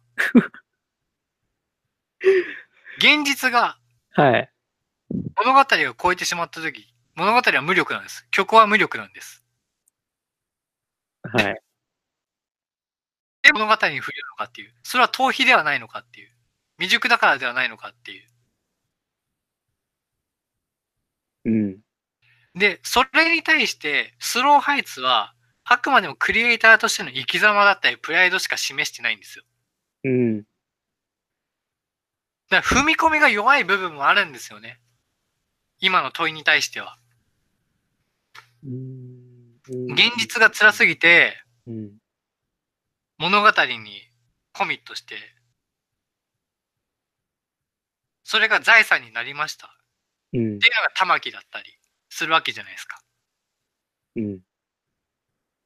で、今私書いてますっていう。いう玉木のプライド形成だったり、クリエイターとしての出自だったり、ルーツだったり、原体験がうん。あるし、その、その反面、玉木自身だとかが何か生みま、生み出すまでのドラマはないんですよ、この作品は。言ったようにお仕事系ではない。日常。売れてるクリエイターと売れてないクリエイターの共同生活を描いているだけだから。だから物語に救われた人が物語をそのまま肯定して信じているから疑念が入りにくいんです、この話は。で、9.11の、引用した9.11の部分とかは一般論で物語は確かに無力だけど、ああいう圧倒的な現実の時には無力なんだけど、それでも僕たちは責任を持って覚悟を持って書いていくよねっていうことしか言ってない。うん。実際の物語自体の価値っていうのは踏み込めてないんですよ。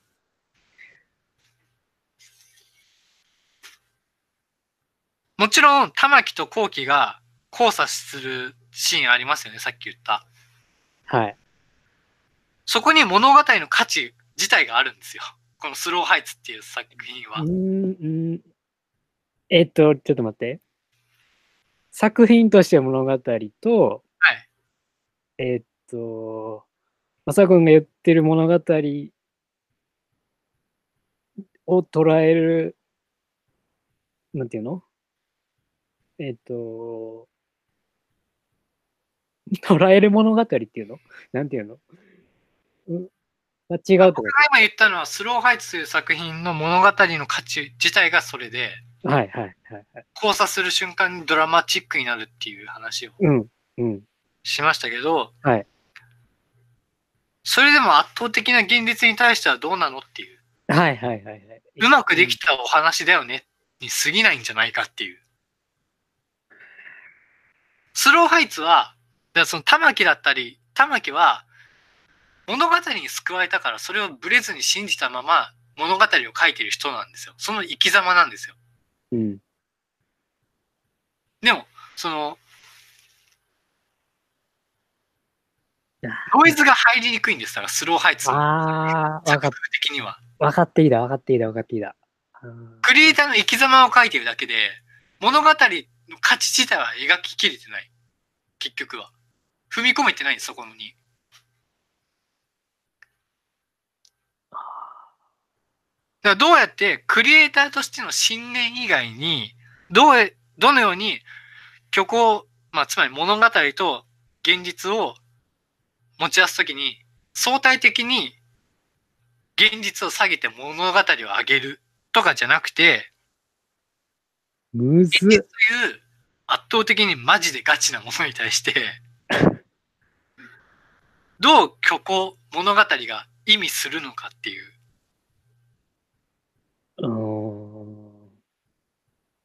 それは、スローハイツの中では、読者としては後期と玉木の生き様から読み取るものでしかない。うん。明確な、あくまでも、その、後期と玉木のドラマに物語としての価値があるんだと。うん。だからその。辻村瑞希の愛、愛ですよね。物語で込めた思いそのものっていうのが、玉木とかうん。後期とかのその、ローコさんが最初に言った優しい温かい作品っうん。ていうのは辻村瑞希自身が込めたものですよ。この作品に。はい、はい。それが物語の価値ですよ。なるほだから、その、キャラクターを通して、感情移入させることで物語の情動とか情念を描いている。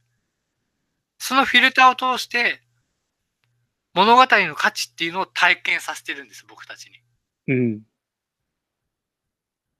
9.11とか3.11に対して物語なんか意味ねえじゃんっていうものに対して、ロジックで対抗してないんです。エモーションで対抗してるんです、これは。なるほど。だから圧倒的にテロや戦争に対して、圧倒的に無力であるんですよ。うんその、それ自体の問いには、ロジックでは答えてない。エモーションに書いてるだけ。で、それは何なのかっていうと、後期だったり、玉木たちの生き様が、そのまま物語になっていて、で、後期と玉木がさっき引用しましたけど、セリフで、あの、うん。それでも覚悟を持って書いているとか、自分の信じてるからこそ戦ってるんだみたいな、うん。どう世界と向き合うかっていう、関わっていくかっていう宣言は、ロジックではないですよね、完全に。だ彼女たちのプライドでしかない。だそのテロとかそれでどうにかなるのかって言ってならないですよね。うん。それでも私たちは信じじてるんだ。だから戦ってるんだっていうだけにし、だけなんですよ。うん、わかるわかる。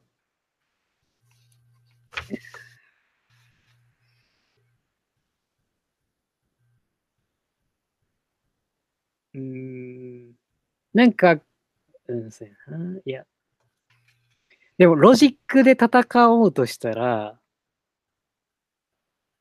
簡単な話、死とかを扱うってことなのかな？うーん。で、現実の死には無力ですよね。むああ、無力か。じゃあなぜ物語に触れるのかって話になっちゃうんです。だから、言ったように。でそれに対して答えきれてないんですよ、スローハイツは。うーん。どうす、どうしたらいいの？じゃあ。いや、それは言ってるように、物語があるから世界が豊かでもあるっていう、うん。そこなんですけど、豊かさの象徴でもあるんですよ、物語が。でも、あったよねっていう。うーん。しまうのかと思いきやですよ。え？あの、相沢佐子の小説の神様っていう本がありまして、はい。これ2016年に出た本で、結構、あの、読書メーターでは、あの SNS ではバズった感じの作品で、Amazon のレビューはあんまないんですけど、これはあの、お仕事系ですよね。おおちゃんと作品を生むまでを書いてます、これは。ー。ああ。クリエイターの生みの苦しみを描いてます。きちんと。うん。ロコさんが言ったクリエイターの存在感の出し方がスローハイツは薄いっていうのを克服してます。小説の神様は。これはあの、今から言う話はスローハイツが下で小説の神様は上でとかそういう単純な優劣の話じゃなくて、はい補助線として、スローハイツの補助線として僕が出したいだけで、うん。はいはい。あのースローハイツって何なのかっていうと、やっぱ売れないクリエイターの卵たちと売れている人の共同生活で、その生活描写の連続ですよね。うん。上巻なんてそうじゃないですか。で、でだよね。物語とどう向き合ってきたのかっていう過去と今を描いてるんですよ。最後エピローグはちょっとその先を描いてますけど、うん。基本的に過去と今です。で、加納とか正義とかスーとか永遠はどうなったのっていうのは、結果論的に描いているだけ。だから読者サービス的に描いているだけで、うん。最終的にはやっぱりこう、過去と今っていうの部分をフォーカスすると、後期と玉木に収束しちゃうんですよ。どうしても。物語として。うん。で、エピローグで結果論的に正義とかが描かれているのは、作品を生んだっていう事実の列挙しかないですよね。それも。うん。正義がどう作品と苦悩してたのかっていうのはやっぱり描かれてない、あんまり。はいはい。でも成功しましたっていう。うん。ハサミのメタファーの話をしましたけど、はいはいはい。だからその、でも小説の神様っていうのはそこにすごい向き合ってて、生むまでをちゃんと描いてるんです。うん。で生むまでしか描いてない。なるほど。その先は、まあないんじゃないんですけど、あの、うんね、その、なんでしょうね。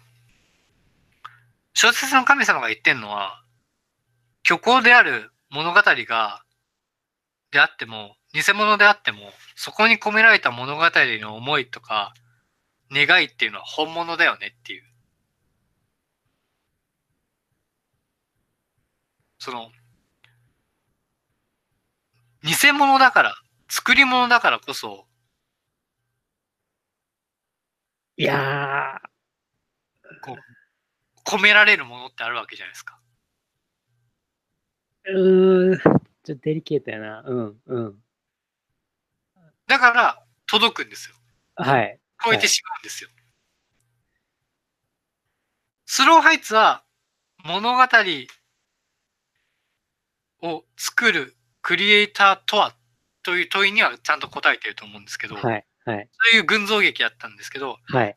小説の神様っていうのは、物語を書く意味とはとか、現実に対して物語を肯定することとはというのをちゃんと書いてしまってる。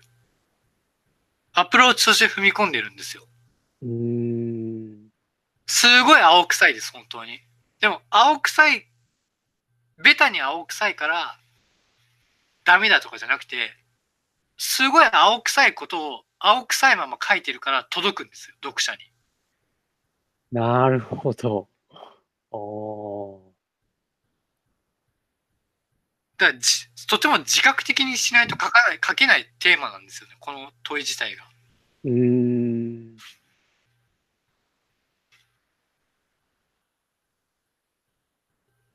だそうんの、うんうんやばいね。ちょっと小説の神様のネタバレをするとは言ってないから、今日。あのーどうしよう。一応、答えが載ってます。あの、小説の神様なりの。あ、そうなんですか。はい。現実に対して無力である小説をなぜ読むのかっていう、なぜ書くのかっていう答えは用意されてて、それを言った方がいいんですかね、この場合。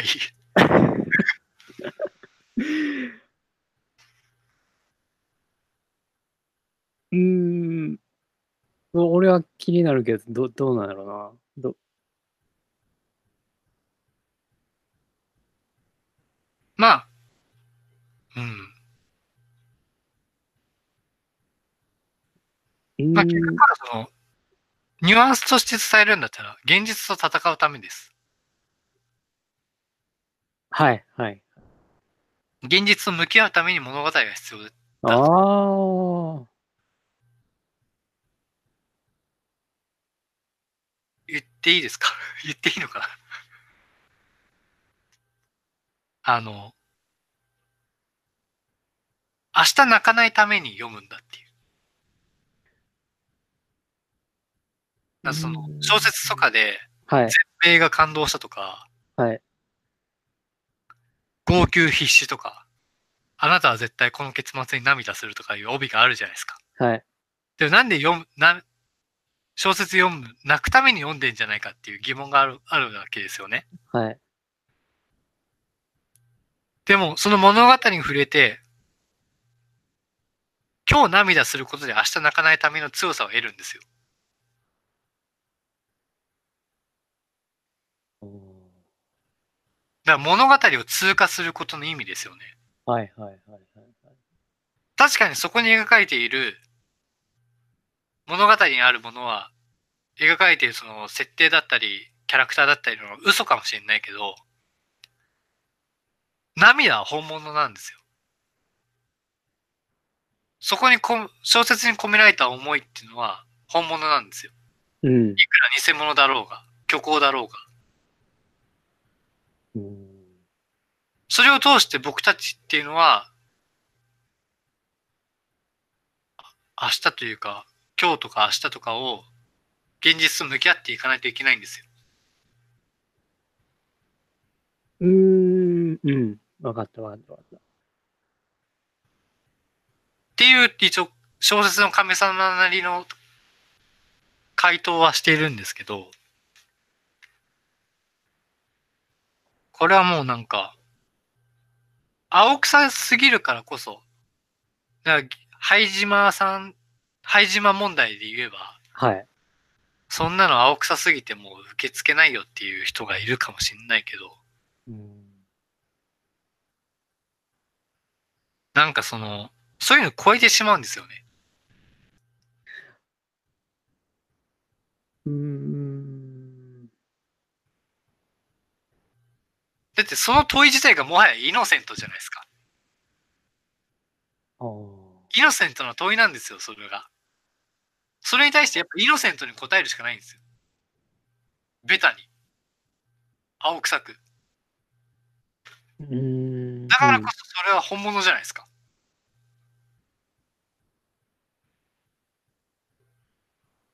で、えっと、それが小説の神様の、えっと、はい。結論ってことですか？結論というか、まあ、そう、回答というか。回答。うーんなんか、、なんか聞いたら、はい。スローファイツにも若干ないっすか？その描写。あ、うんありますよ。なんか今、パッと思った。ありますけど、はい。ロジックで踏み切ってない？そこか。そこか、そこか。あくまでも後期とか玉木のエモーション。生き様を通したエモーションで訴えかけてる。あもちろんそのエモーションで訴えかけられるっていうのが物語の素晴らしさなんですけど、はい、はい、はい。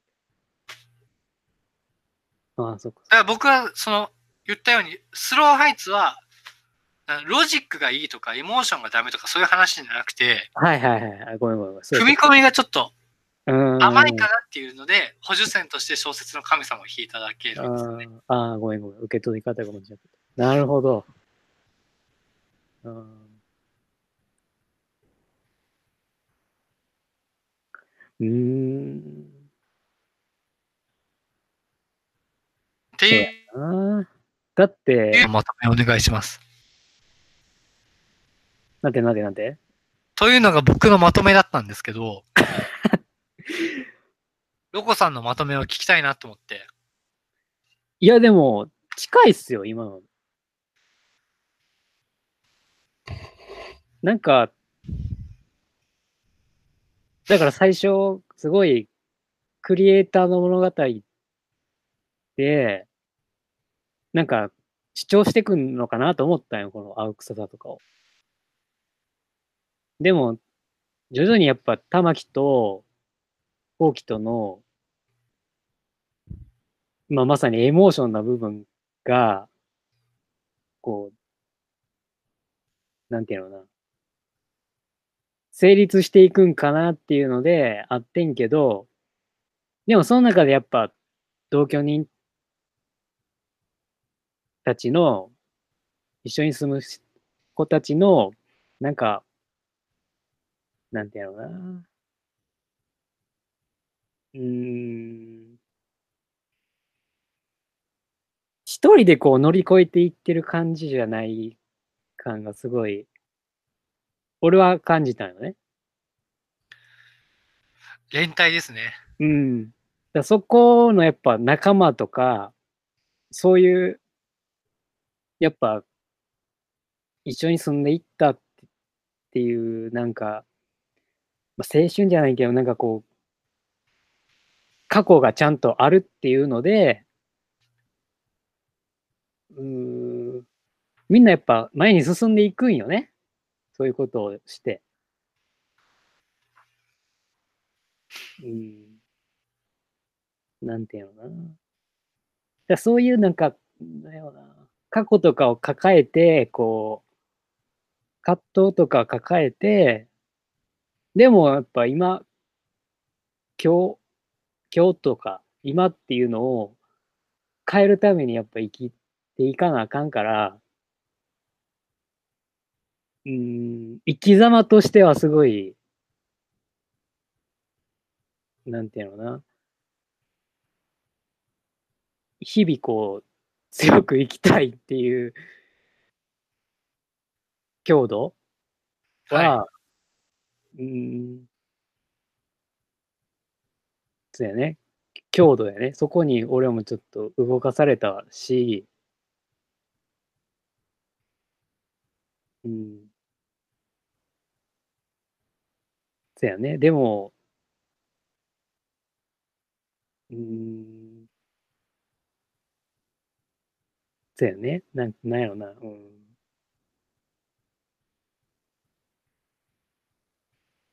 でも、まあ、うーん、後期と玉木の、なんやろ。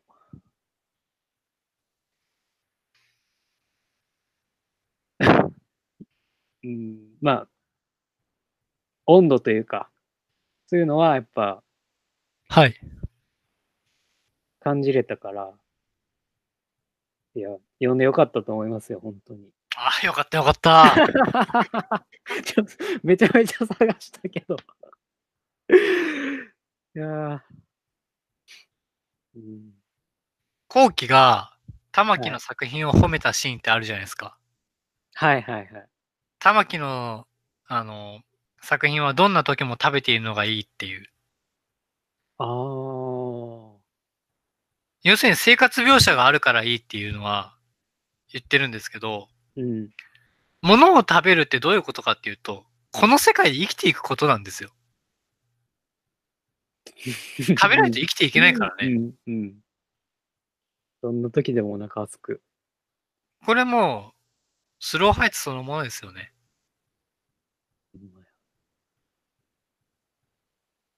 いいね、いいね。結構食べてるじゃないですか。生活描写あるじゃないですか。うん。確かに。うん。絶望してても、何か食べるってことは、生きていくってことなんですよ。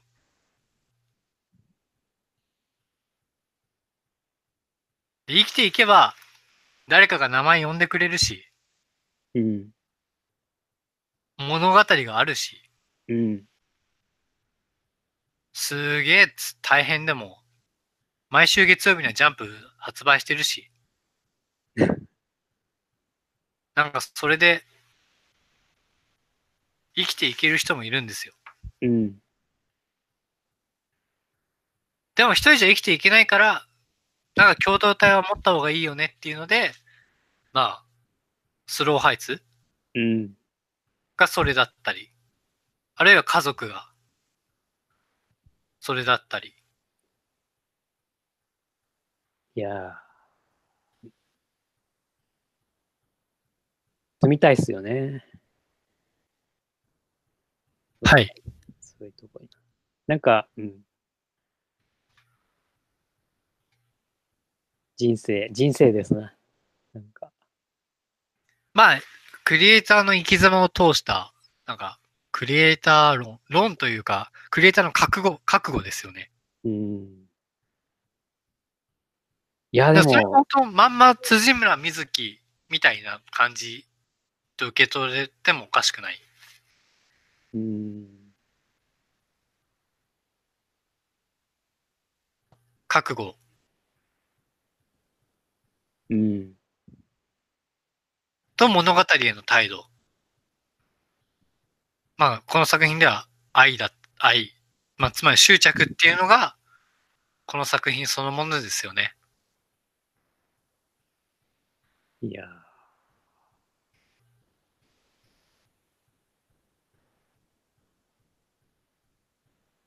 おすすめです。はい、何ですか？いや、いや、え、ん？はい、どうですか？疲れました。レジュメ、レジュメはどうですか？レジュメは、あの、飛ばしましたよ。あ、そうですか。結構飛ばしました。なんか終わってますよ。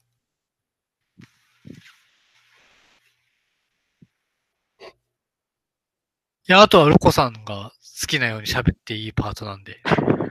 もう、そんな、そん、なパート進行になかったやろ。僕は休むわけ。おい。おい。なんか疑問点とかありました？疑問点は、うーん、でもやっぱ、鏡さん、いや、ごめん、なんもない。えっと、大丈夫ですね。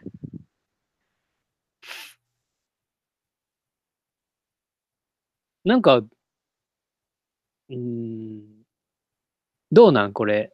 映像化とかされないんですかね？マサオくんはどうなんですか？それは。わかんない。疲れた。もう終わっときましょうよ、じゃあ、これ。終わりましょうか。とりあえず。はい。うん。とりあえずじゃあ第7回、はい。スローハイツ読書会え、なんかロコさん言い忘れたことありませんか？いや、あのー大丈夫です。はい。え、スローハイツ大丈夫ですか？スローハイツ、はい、呼んでください。呼んでくださいじゃないな。いいですよっていう感じです。はい、本当に素敵な小説だと思うんで、うんぜひお願いします。じゃあ、おたまラジオ第8回で会いましょう。はいお疲。れ様でした。お疲れ様でした。ありがとうございました。